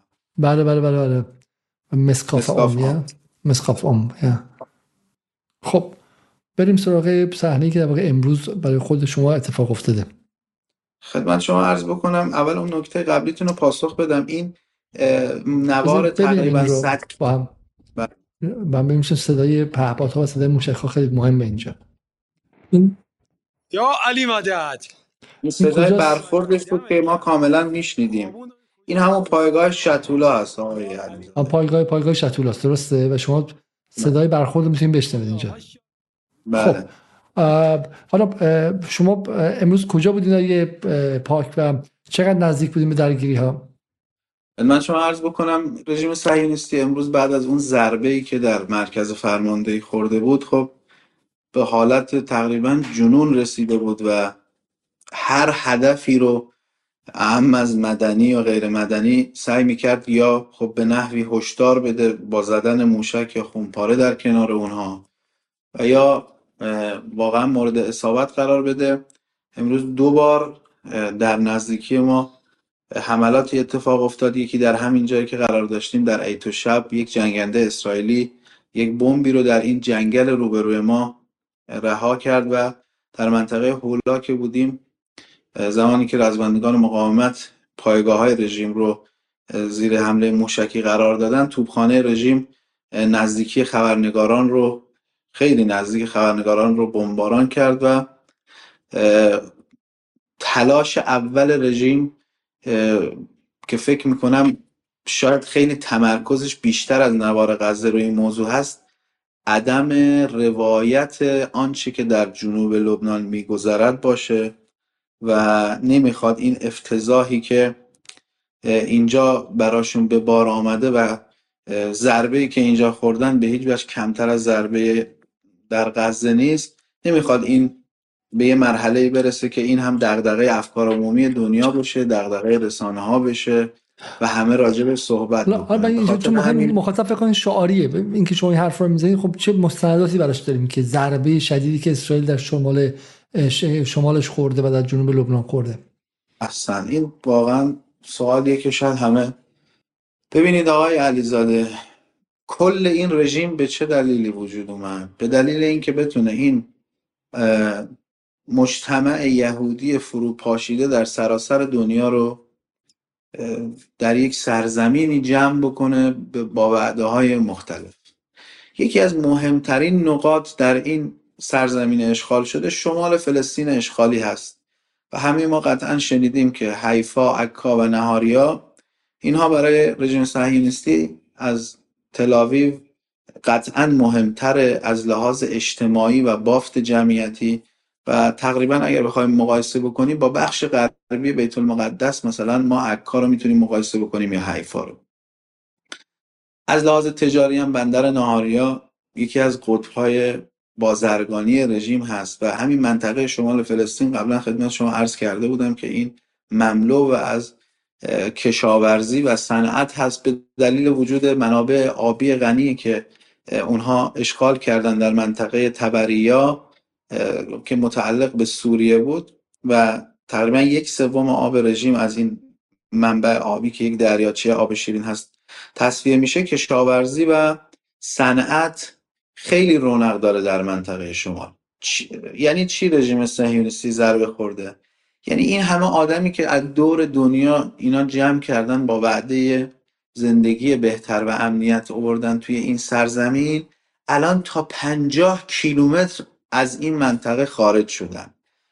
نه به شعاع مستطیل و به طور کامل. در بعضی نقاط آوارگی و مهاجرت معکوس در شمال فلسطین اشغالی به پنجاه کیلومتر رسیده. یعنی همین الان اگه بخوایم بریم داخل سرزمین های اشغالی تا پنجاه کیلومتر هیچ شهروندی نمی‌بینیم. و اینها همه در هتل ها در مراکز تفریحی به هزینه رژیم دولت رژیم صهیونیستی دارن زندگی می‌کنن و همین الان مهاجرت و بازگشت اونها شروع شده آقای علیزاده. بیش از صد هزار نفر الان شهروند رژیم صهیونیستی در قبرس فقط هستند و علاوه بر این حجم بالایی که فقط 60 هزار نفر از کریات اشمونه در نزدیکی مرز لبنان رفتن و دو شب پیش برای اولین بار یادتونه به من گفت چرا برقای این پشت سرتون روشن میشه؟ یادتون هست از من پرسیدین؟ یادم هستش. بله اون عکس هم می‌تونم نشون بدم اون عکسی که فرستادین رو. دو شب پیش دیگه اون برقا هم روشن نکردن آقای علیزاده. یعنی کل اون منطقه خاموش بود. اه، اینور حالا یه خبرنگار خوشذوق لبنانی این رو مقایسه می‌کرد که اینور لبنان همه چی روشن و تقریبا لبنان تا یه عمق سه کیلومتری الان بخشی از جمعیت بازگشتن نه همه جمعیت و مثلا عمده کشاورزان منطقه رو ترک نکردن در طرف لبنان. دامدارها ترک نکردن. چون الان فصل برداشت زیتون هست و اینها در منطقه حالا موندن و دارن کارشون رو انجام میدن. اما اون طرف این موج مهاجرت معکوس این موج بی‌آبرویی اساسی. خبر اساس خبر مهمی ها خبر خبر مهمی اگه واقعا تا عمق 50 کیلومتری خارج شده باشن تو هتل رفته باشن باید واقعا حیفی که رصد نکنیم. رسانه های اسرائیلی یا در رسانه های خوردشون رو وبلاگاشون رو و رسانه های شبکه های اجتماعی شما باید عکس داشته باشیم از کسی که مثلا از مرز رفته توی هتل داره توی شهر دیگه زندگی می‌کنه و این خیلی اتفاق مهمیه. به نظر من واقعا مثل جنگ زده ها و هزینه هم سنگینه دیگه. درسته چون هتل های شیک و بله. شیک و برن دیگه. اینا مثل بغل خیابون بخواب که نیستن. تو چادر که نمی‌خوام بخوابن که. دقیقا. آقای سید حسن نصرالله هم به همین موضوع اشاره کردن. در سخنرانیشون گفتن یکی از ایرادات و مشکلات اساسی رژیم در این روزها هزینه پرداخت هزینه هتل های اینهاست. و این جمعیت اساسی که حاضر نیستن در مراکز اسکان موقت و یا مدارس. اسکان پیدا کنن دارن خیلی فشار میارن به بخش های میانی دولت رژیم صهیونیستی. و خب داشتم می‌گفتم که این ضربه یعنی چی؟ این بخش آقای علیزاده نظرسنجی ها نشون میده حتی خیلی از اینها در صورت پایان جنگ هم بر نمیگردن. یه خیلی از اینها گفتن تا عدم رفع خطر حزب الله بر نمیگردن به نظر شما الان اصلا چیزی به عنوان مثلا اینا انتظار دارن حزب الله کلا پاک شه تا برگردن. خب این دو گروه کلا بر نمیگردن بر نخواهند. میمونه بقیه که حالا اگر شرایط به نحوی بره احتمالا برگردن ولی خب یه ضربه اساسی. به بیس اجتماعی اینها خورد اون ترک خورد دیگه. دیگه خیلی سخته شما یهود روس رو بیاری در متله دوباره مستقر بکنی. این یه موضوع. از لحاظ نظامی شما با حزب اللهی درگیر شدید که هنوز 5 درصد توانش رو به میدان نیاورده. روزانه داره این همه عملیات می‌کنه مستنداتشون منتشر می‌کنه. شما رسما به تلفاتتون دارید. حالا با یه سانسور بالایی اینها دارن اعتراف می‌کنن. یک عمق پنج کیلومتری رو خالی کردید رسما عقب نشینی کردید و نمی‌تونید توازن رو برقرار کنید با حزب الله یعنی رژیم صهیونیستی نمی‌تونه با حزب الله دوباره برگرده به اون سطحی که قبل از 8 اکتبر که اولین عملیات حزب الله انجام شد برگرده و رژیم صهیونیستی علاوه بر اون ضربه اجتماعی خورده اه، 46 پایگاش آقای علیزاده از دست رفته. شما براتون جالب نیست چرا حزب الله گاهن دو بار مثلا این دوربینا رو می‌زنه یا مثلا این دکل ها رو می‌زنه؟ خب اینا تجهیزات جاسوسی عمیقه یعنی موبایل صدا. خدمت شما عرض بکنم کامپیوتر شخصی همه چیز مردم لبنان رو داره شنود می‌کنه. که تا قبل از جنگ شما نمی‌تونستی به اینا بگی سلام. به اینا نمی‌تونستی نگاه کنی. چیکار می‌خواستی بکنی با اینا؟ خب توی این جنگ همه این توان در خط اول این توان جاسوسی و رصد و پایش مردم لبنان و مقاومت از بین رفت. خب این یک. دو هیبت شما تو شمال ریخته جلوی مردمت. و طرف مقابل انگیزه داره الان بیاد پدر شما رو در بیاره. و داره روز شماری می‌کنه که کی امرش برسه که ورود زمینی بکنه. اینا واقعا آقای علیزاده نکاتیه که مثلا شما فکرشو بکن همین منطقه جلی الجلیل که الان تقریبا خالی از سکنه شده. خب این در نزدیکی نهاریاه و نهاریا در نزدیکی عکا و عکا در نزدیکی حیفاه. خب اینها این دستاوردهای نظامی به یه حدی رسیده که رژیم صهیونیستی باید خیلی تلاش بکنه دوباره توازن رو در شمال برقرار کنه. وزیر جنگ اونها داره این رو میگه. وزیر جنگ سابق نه اسبق یعنی کسی که تا چند سال پیش وزیر جنگ بوده آقای لیبرمن. داره به این اذعان می‌کنه که ما دقیقا این عبارت رو به کار برد که دولت اسرائیل در شمال شکست خورده. نه نمی‌تونه امنیت شهرک نشین ها رو تأمین کنه برگردن. نمی‌تونه جلوی حملات حزب الله رو بگیره. نمی‌تونه پاسخی بده که حملات حزب الله رو متوقف کنه. اگر این اسم شکست نیست چیه؟ علاوه بر این که دستاوردهاشون دستاوردهایی که سالها براشون زحمت کشیده بودن این حجم از تجهیزات ایجاد پایگاه ها اینها در خط اول و گاهن در خط دوم کاملا از بین رفته و اینها حتی جرأت نمی‌کنن تجمعات کاملا محدود برقرار کنن و امروز دیدیم که مرکز فرماندهی جدیدشون در منطقه سعسع مورد هدف قرار گرفت. همه اینها نشان از اون جمله که عرض کردم و من حالا بهش می‌رسیم. اعتقادی آقای علیزاده اعتقادی دارم. آقای سید حسن نصرالله یه جمله ای میگه من سعی کردم همیشه اینو سرلوحه قرار بدم. حزب الله و ما باید یاد بگیریم که در میدان نیاز به عملیات روانی نداریم. ایشون اینو فرمودن و گفتن که ما نیازی به عملیات روانی نداریم. حرف تو میدون معلوم میشه. تو میدون معلوم میشه کد تن کیه.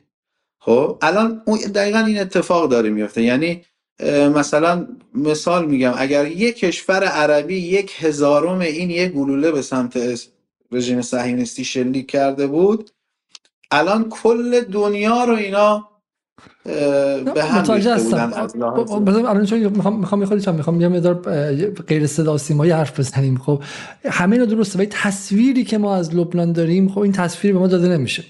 و خیلی ها میگن خود سید حسن میگه که این از 2006 هم بزرگتره. ولی ما 2006 تصویر خیلی بزرگی می‌بینیم درسته؟ چون 2006 در لبنان بودید؟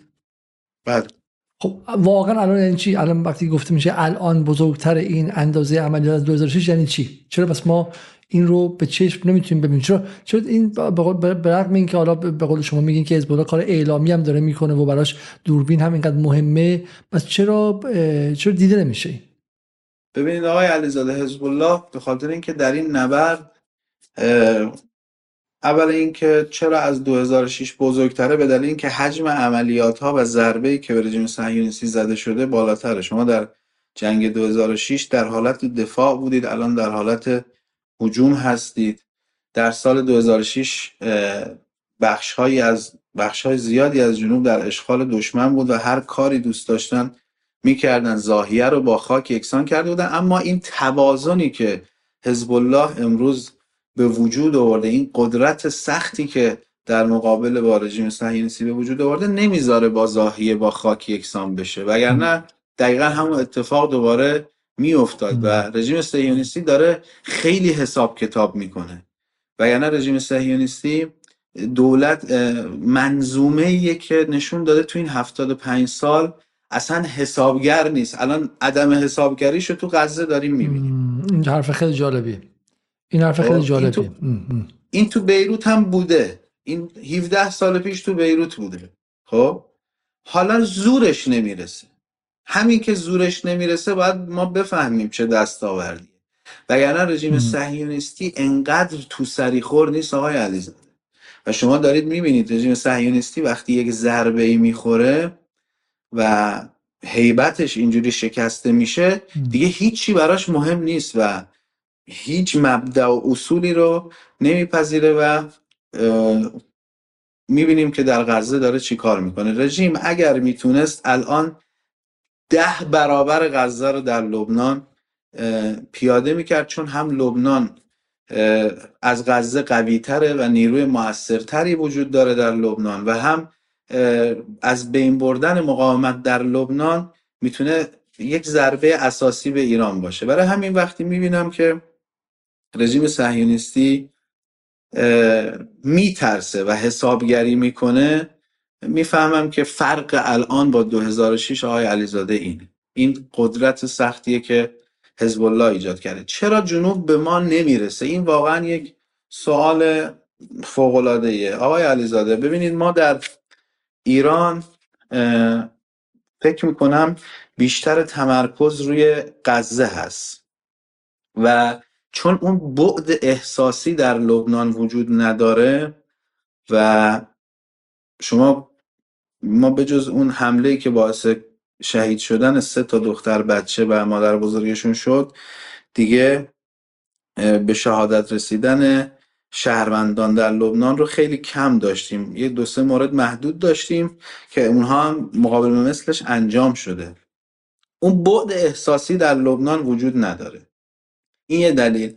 دو تمرکز در ایران. حالا من مختص می‌خوام راجع به ایران صحبت بکنم. روی غزه و فلسطینه و چه تمرکز سیاسی چه تمرکز رسانه‌ای و یکی به این دلیله که مخاطب ایرانی هنوز نتونسته دقیقا متوجه بشه در جنوب چه خبره؟ فعالیت رسانه‌ای بالاخره ما الان ببینیم دیگه. باشه ولی الان بالاخره ببینیم چون در غزه ما در سه هفته اول گفتیم که اسرائیل دستاوردی نداشت ولی بالاخره اسرائیل وارد شد تانک ها وارد شدن بغل ساختمون ها تیکه به تیکه رفتن و در واقع چیزی خیلی ملموسی داریم می‌بینیم. درسته؟ اینجا حالا میگم خود Times of Israel داره میگه میگه که مثلا Lebanon rocket attacks target northern northern راکت های لبنانی شهرهای شمالی رو می‌زنن و IDF هم در پاسخ بهشون داره می‌زنه.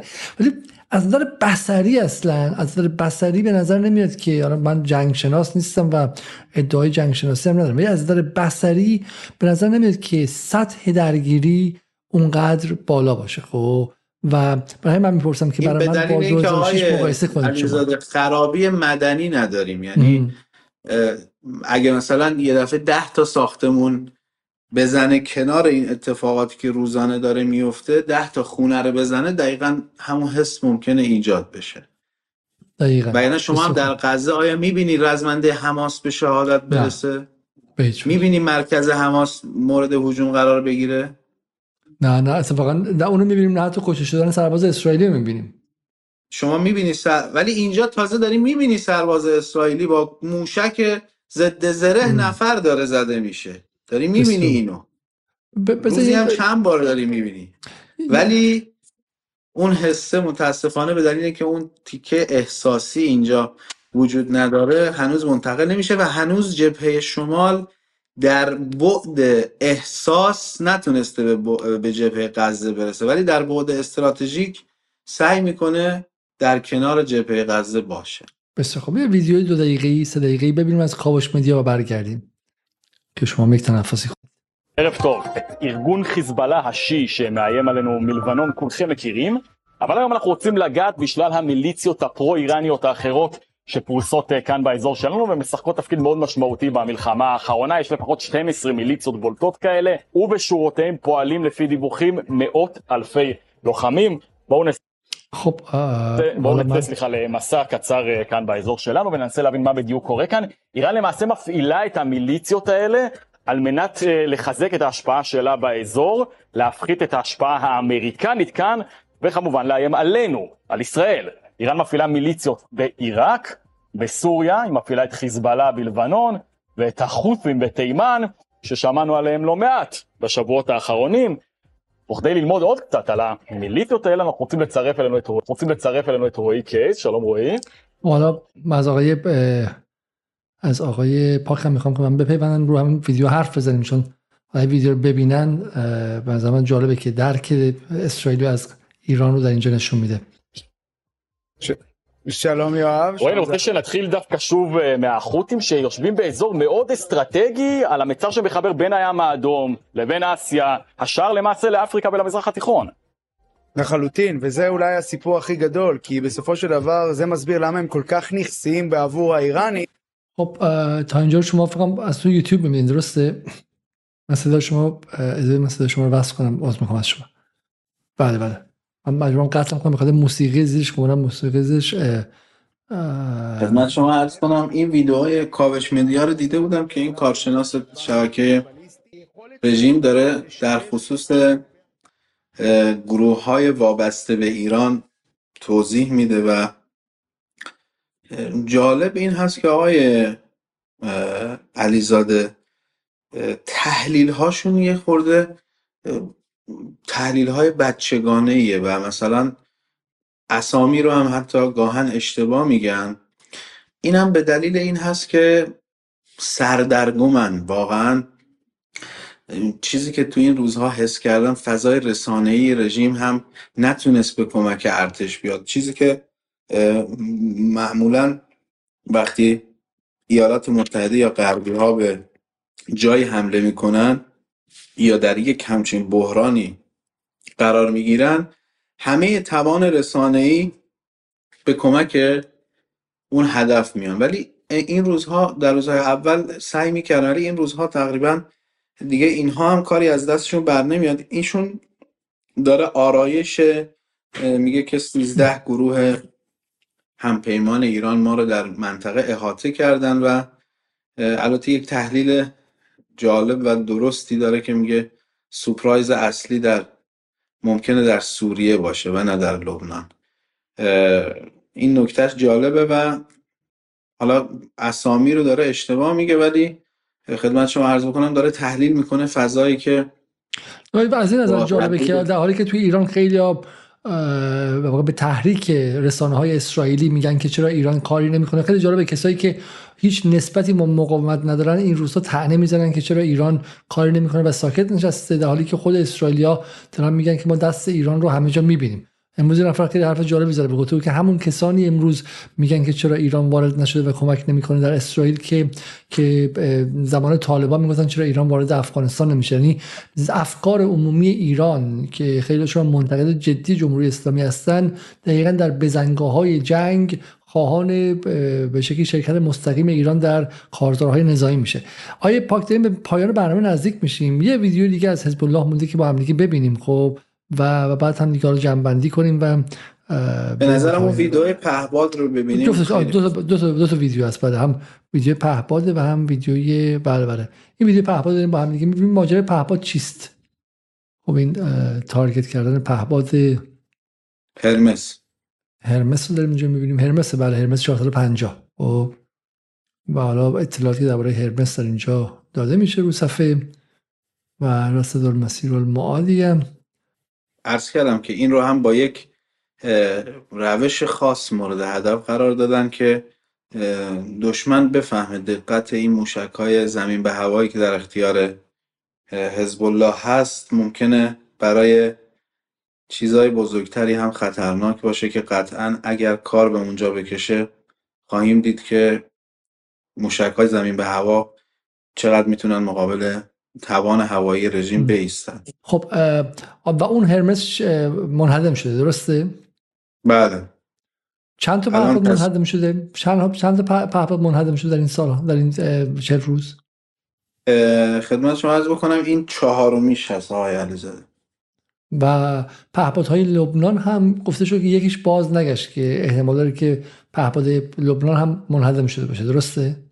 البته بله درسته که بازنگشت ولی خب سید حسن اعلام کرد که بازنگشت بازنگشتنش آه متاسفانه آقای پاک رو یک بار دیگه از دست دادیم. داریم پای من ببخشید اون گوشیم شارژش تموم شد. حالا شما امروز در منطقه جنگی بودید و حالا توازن شارژ بزنم به, مخ... به مخاطبم نگفتیم ولی حالا واقعا چیزی که بودیم بود که برای من تعریف آقای پاک F35 و F16 اسرائیلی رو از بالا سرتون دیدین که رد شد. درسته؟ و شلیک که و, و چه اتفاقی افتاد؟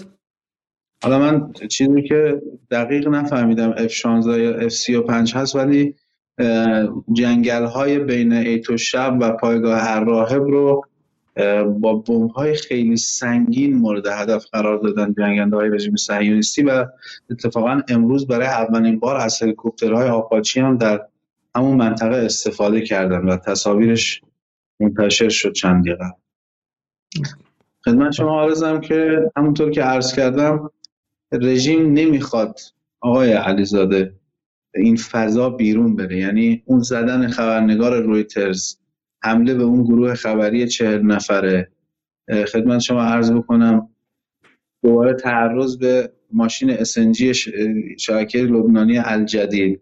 ماشین اسنجیشون رو زمانی که از ماشین پیاده شده بودن مورد هدف قرار داد. و اتفاقات روزانه که برای خبرنگارها میفته حتی اینها طاقت این که شبکه های داخلی لبنان هم فضا رو روایت بکنن وجود در اینها وجود نداره این طاقت. و فضای رسانه ایران هم امیدوارم که بیشتر به جنوب بپردازه تمرکز بیشتری بکنن. ما نیاز به خبرنگارانی داریم که زبان بلد باشن. خبرنگارانی داریم که خدمت شما عرض بکنم مدت طولانی بتونن اینجا تحمل بکنن. فضا رو در اینجا با همه سختی هایی که داره بمونن تا بتونن فضای اجتماعی و فضای نظامی در مرز رو برای مردم ایران روایت بکنن. اون موقع می‌تونیم بهتر قضاوت بکنیم که آیا در جنوب لبنان واقعا خبری هست یا نه. بسیار خوب. این تصاویر هم که می‌بینیم از موقع بستانه و الان هم که موقع راهب رو داریم می‌بینیم. درسته؟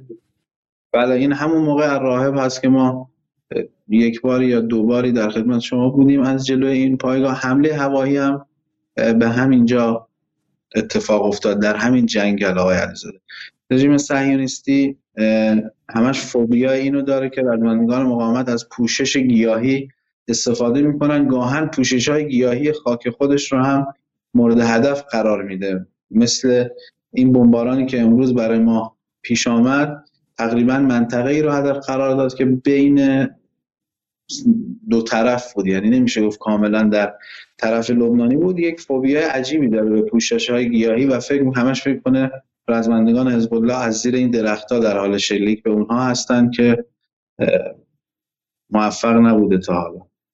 بسیار عالی.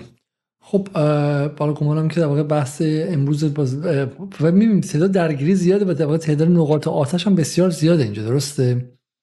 بله آقای علیزاده شما اگر در جنوب باشید و دائما بخواید تصویر بگیرید دقیقا بین دوازده تا چهارده ساعت خوراک برای تصویر و تبادل آتش و اینها وجود داره. یه مشکلی وجود داره که خب ببینید اعلام عربی حزب الله یه رسانه محدودیه که خیلی اون رو نمی‌بینن. بقیه رسانه ها هم اطلاعی از موقع حمله ها نداره و خود ما هم اطلاعی نداریم. ما هم یعنی بر اساس شانس و بر اساس اتفاق گاهن در مناطقی حضور داریم که حملات اتفاق میفته اگر مثلا می‌تونستن همه این حمله ها رو به تصویر بکشن خیلی باز می‌تونست فضای رسانه‌ای به نفع حزب الله پیش بره. ولی خب روش و سبک عملیاتی حزب الله این اجازه رو نمیده و همیشه دشمن باید در حال درگیری با یک شبه تمام ایار چه از لحاظ رسانه‌ای چه از لحاظ نظامی باشه. بسیار خوب. حالا من شما اینترنت شما سوالش پایین اومده گمانم که یواش برنامه رو برای امشب تموم کنیم تا اینکه حالا باز یک شب دیگه مفصلتر صحبت کنیم و قمانم حالا باز شما فردام یا پس فردام باز آزم آزم منطقه هستید و نظر من بسیار مهمه که ما میگم جنوب رو فراموش نکنیم. پس واقعا شما حرفتون اینه که در یک کلمه در یک کلمه می‌خوام بپرسم پس شما گمان نمی‌کنین که حزب الله مشغول خیشتنداری است و چون من خیلی ساده بخوام بپرسم حالا پایان برنامه هستش. در ایران حتی این شایعه رو مطرح کردن به نقل از رویترز که آیا خامنه ای به اسماعیل هنیه گفته چون شما به ما خبر ندادید ما اصلا در این جنگ دخالت نمی‌کنیم. و عبارتی ایران داره گوش حماس رو می‌کشه چون سرخود عمل کرده. حالا 20 روز اول که مرتب می‌گفتن که این کار ایرانه و ایران از حماس خواسته دخالت کنه تا اینکه مثلا تو دهنی به سعودی بزنه و کریدورهای سعودی رو خراب کنه. بعد دیدن که اصلا چنین چیزی عقلا ممکن نیست از نظر به شکلی اطلاعاتی هیچ کس با خبر نبود از عملیات. حتی فرماندهان میانی و فقط فرماندهان بالا خبر داشتن که قرار این اتفاقی در این سطح بیفته و بعد حرف رو عوض کنه حالا دارن میگن نه چون ایران با خبر نبوده داره کمک نمی‌کنه. خب و حالا حزب الله هم به شکلی به همین شکلی که زیاد درگیر نمیشه. شما معتقدی که حزب الله واقعا داره خیشتن داری می‌کنه و از درگیری بیشتر اجتناب می‌کنه یا اینکه نه؟ آقای علیزاده پاسخ سوال اول اینه که این یه خط آمریکایی آمریکا از اول دید که مسئولین همه محور مقاومت به این نکته اشاره کردن که این یک عملیات تمام فلسطینیه و رهبر انقلاب تا دبیر کل حزب الله و خیلی از مسئولین کشورهای محور مقاومت اعلام کردن که این عملیات یک عملیات کاملا فلسطینیه و بدون اطلاع ما انجام شده. آمریکا روی این موضوع طراحی کرد و یک موجی رو درست کرد. اول اینکه اختلاف وجود داره میان ایران و حماس. دو اختلاف وجود داره میان حماس و حزب الله در صورتی که خب این عدم اطلاع ما و محور مقاومت یکی از تاکتیک های رژیم یکی از تاکتیک های حماس برای ضربه کاری به رژیم بوده و اونها سعی کردن با این اتفاقی که انجام دادن تمامی منافذی که ممکن بوده ذره ای باعث به خطر افتادن عملیات بشه رو ببندن. خب این هم طبیعی هست و اونها به عنوان یک گروه فلسطینی اختیار این رو دارن. ولی محور مقاومت چه ایران چه حزب الله با تمام چیزی که من می‌بینم بند بند وجودشون در این نبرد حضور دارن و حالا هر کدوم به یک سبک و به یک تاکتیکی حتما لازم نیست ما موشک های خرمشهر رو از کرمانشاه شلیک کنیم یا از خرم آباد شلیک کنیم. همین موشک های دهلاویه که بر سر تانک های مرکاوا و بر سر تجمعات دشمن فرود میاد خودش گویای خیلی از حرفها هست. همین موشک های زمین به هوایی که خیلی از کشورها و ارتشها در آرزوی اون هستند خودش گویای حرفها هست که جمهوری اسلامی برای مقاومت چه کرده. ولی بخش دوم این سوالتون خیلی عمیقه و خیلی برنامه میطلبه. آیا حزب الله ابعاد این عملیاتی که حزب الله از 8 اکتبر شروع کرده چه چیزیه؟ و حزب الله در شرایطی که لبنان با یک بحران کم نظیر اقتصادی که لبنان نه اینکه تا دم ونزوئلا شدن بره و قشنگ با ترتیباتی که آمریکا از 2019 در لبنان رقم زد قشنگ ونزوئلا شد و درآمدها و اون اساس اقتصادی لبنان که بعدا می‌تونیم به جزئیات بهش اشاره کنیم فرو ریخت. این از شرایط عمومی اقتصادی لبنان. شرایط اجتماعی لبنان و سیاسی لبنان کشور نه رئیس جمهور داره. و نه نخست وزیر مستقر و نه هم دولت مستقر. نخست وزیر مستقر دولت پیشبرد امور هست. و دوره مثلا فرمانده ارتش رئیس دستگاه امنیتی دورش به پایان رسیده و الان یک نفر سرپرست داره اون رو اداره. کل منظومه دولت در لبنان الان تعطیل هست. بحث مهاجرین سوری بیش از دو میلیون مهاجر سوری که اینا اکثرا از معارضین من از این جنگ بود و یک خطر جدی برای لبنانی که خود چهار میلیون نفر بیشتر جمعیت نداره به وجود آورده. خدمت شما عرض بکنم از لحاظ که اطراف قوی مؤثر در لبنان طرفهای مسیحی همپیمان مقاومت بر سر پرونده ریاست جمهوری با حزب الله به توافق نمی‌رسن و بزرگترین همپیمان مسیحی حزب الله تقریبا به رقیب حزب الله در این موضوع بدل شد و در چند جلسه ای که برای انتخاب رئیس جمهور در پارلمان چون رئیس جمهور در لبنان توسط پارلمان انتخاب میشه رسما به گزینه دیگر رأی داد. و در یک همچین شرایطی شما ببینید حزب الله چه از خود گذشتگی و چه از چه مردانگی کرد که به خاطر فلسطین. یعنی شما همین الان در لبنان صداهایی وجود داره که فلسطین به ما چه ربطی دارد؟ چرا از این 22 کشور عربی فقط ما؟ چرا از این همه کشور اسلامی فقط ما؟ بذارید بقیه هم یه کاری بکنن. هنوز این صداها بسیار شما آیپاک قطع شد. خب من از همه شما بینندگان عزیز عذرخواهی می‌کنم. امیدوارم که آخر جالبه چون ما با آیپاک بر جلوی خط مقدم صحبت کردیم و صدا خیلی خیلی بهتر از این بود و مشکلات فنیمون کمتر بود ولی ایشون در بیروت مشکلات بیشتری داشتن. حالا باز هم از همه شما عذرخواهی می‌کنم. و این نکته جالبی گفتن که حزب الله در شرایط خاصی داره این کار انجام میده. شرایطی که وضع اقتصادی لبنان اینه وضع سیاسی لبنان بدون رئیس جمهور اینقدر هم آشفته است و اینقدر تعنم بسیاری از گروه ها می‌ذارن که چرا ما برای فلسطین هزینه بدیم؟ مثل داخل ایران و در چنین شرایطی و در بین در واقع یک معلفه های داخلی که حزب الله به عنوان یک نیروی که دولت هم نیست.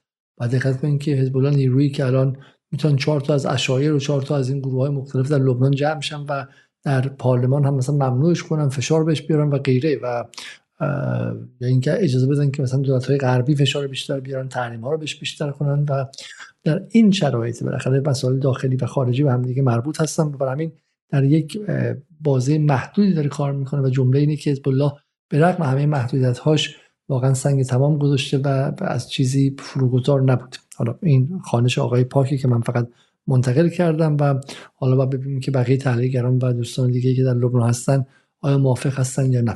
از این تا این لحظه لحظه دیر وقت ساعت سه و نیم صبح در تهران. من واقعا عذرخواهی می‌کنم از شما شما منتظر بودیم که آقای پاک از مرز برسن. از این تا این لحظه در کنار ما بودید از شما ممنون. فقط قبل از اینکه برید تقاضا می‌کنم که برنامه رو حتما حتما like کنید تا اینکه این برنامه به دست دوستان دیگه برسه. و اینجا دوازده شب در لندن. من تازه کارم شروع میشه و این ویدیو رو edit کنم. بعد از edit هم باید بشینم و به شکلی کارهای دیگه برای صوت و غیره رو انجام بدم. این مدت بسیار بسیار دست تنها بودیم متاسفانه دوستانی که ما رو یاری می‌کردن در این شرایط بحرانی تصمیم گرفتن که از تیم جدال جدا شن و حالا ما به زودی آگهی خواهیم داد و از دوستان دیگر تقاضا خواهیم کرد که هم به عنوان گرافیست هم به عنوان کارهای تحریری و غیره به ما بپیوندن و این بار دیگه واقعا از دوش ما برای دوش ما بیش از اندازه سنگینه. برای همین هم هستش که چه بسا کیفیت برنامه تا حدی افت کرده. تا برنامه دیگر شب روزتون خوش و خدا نگهدار.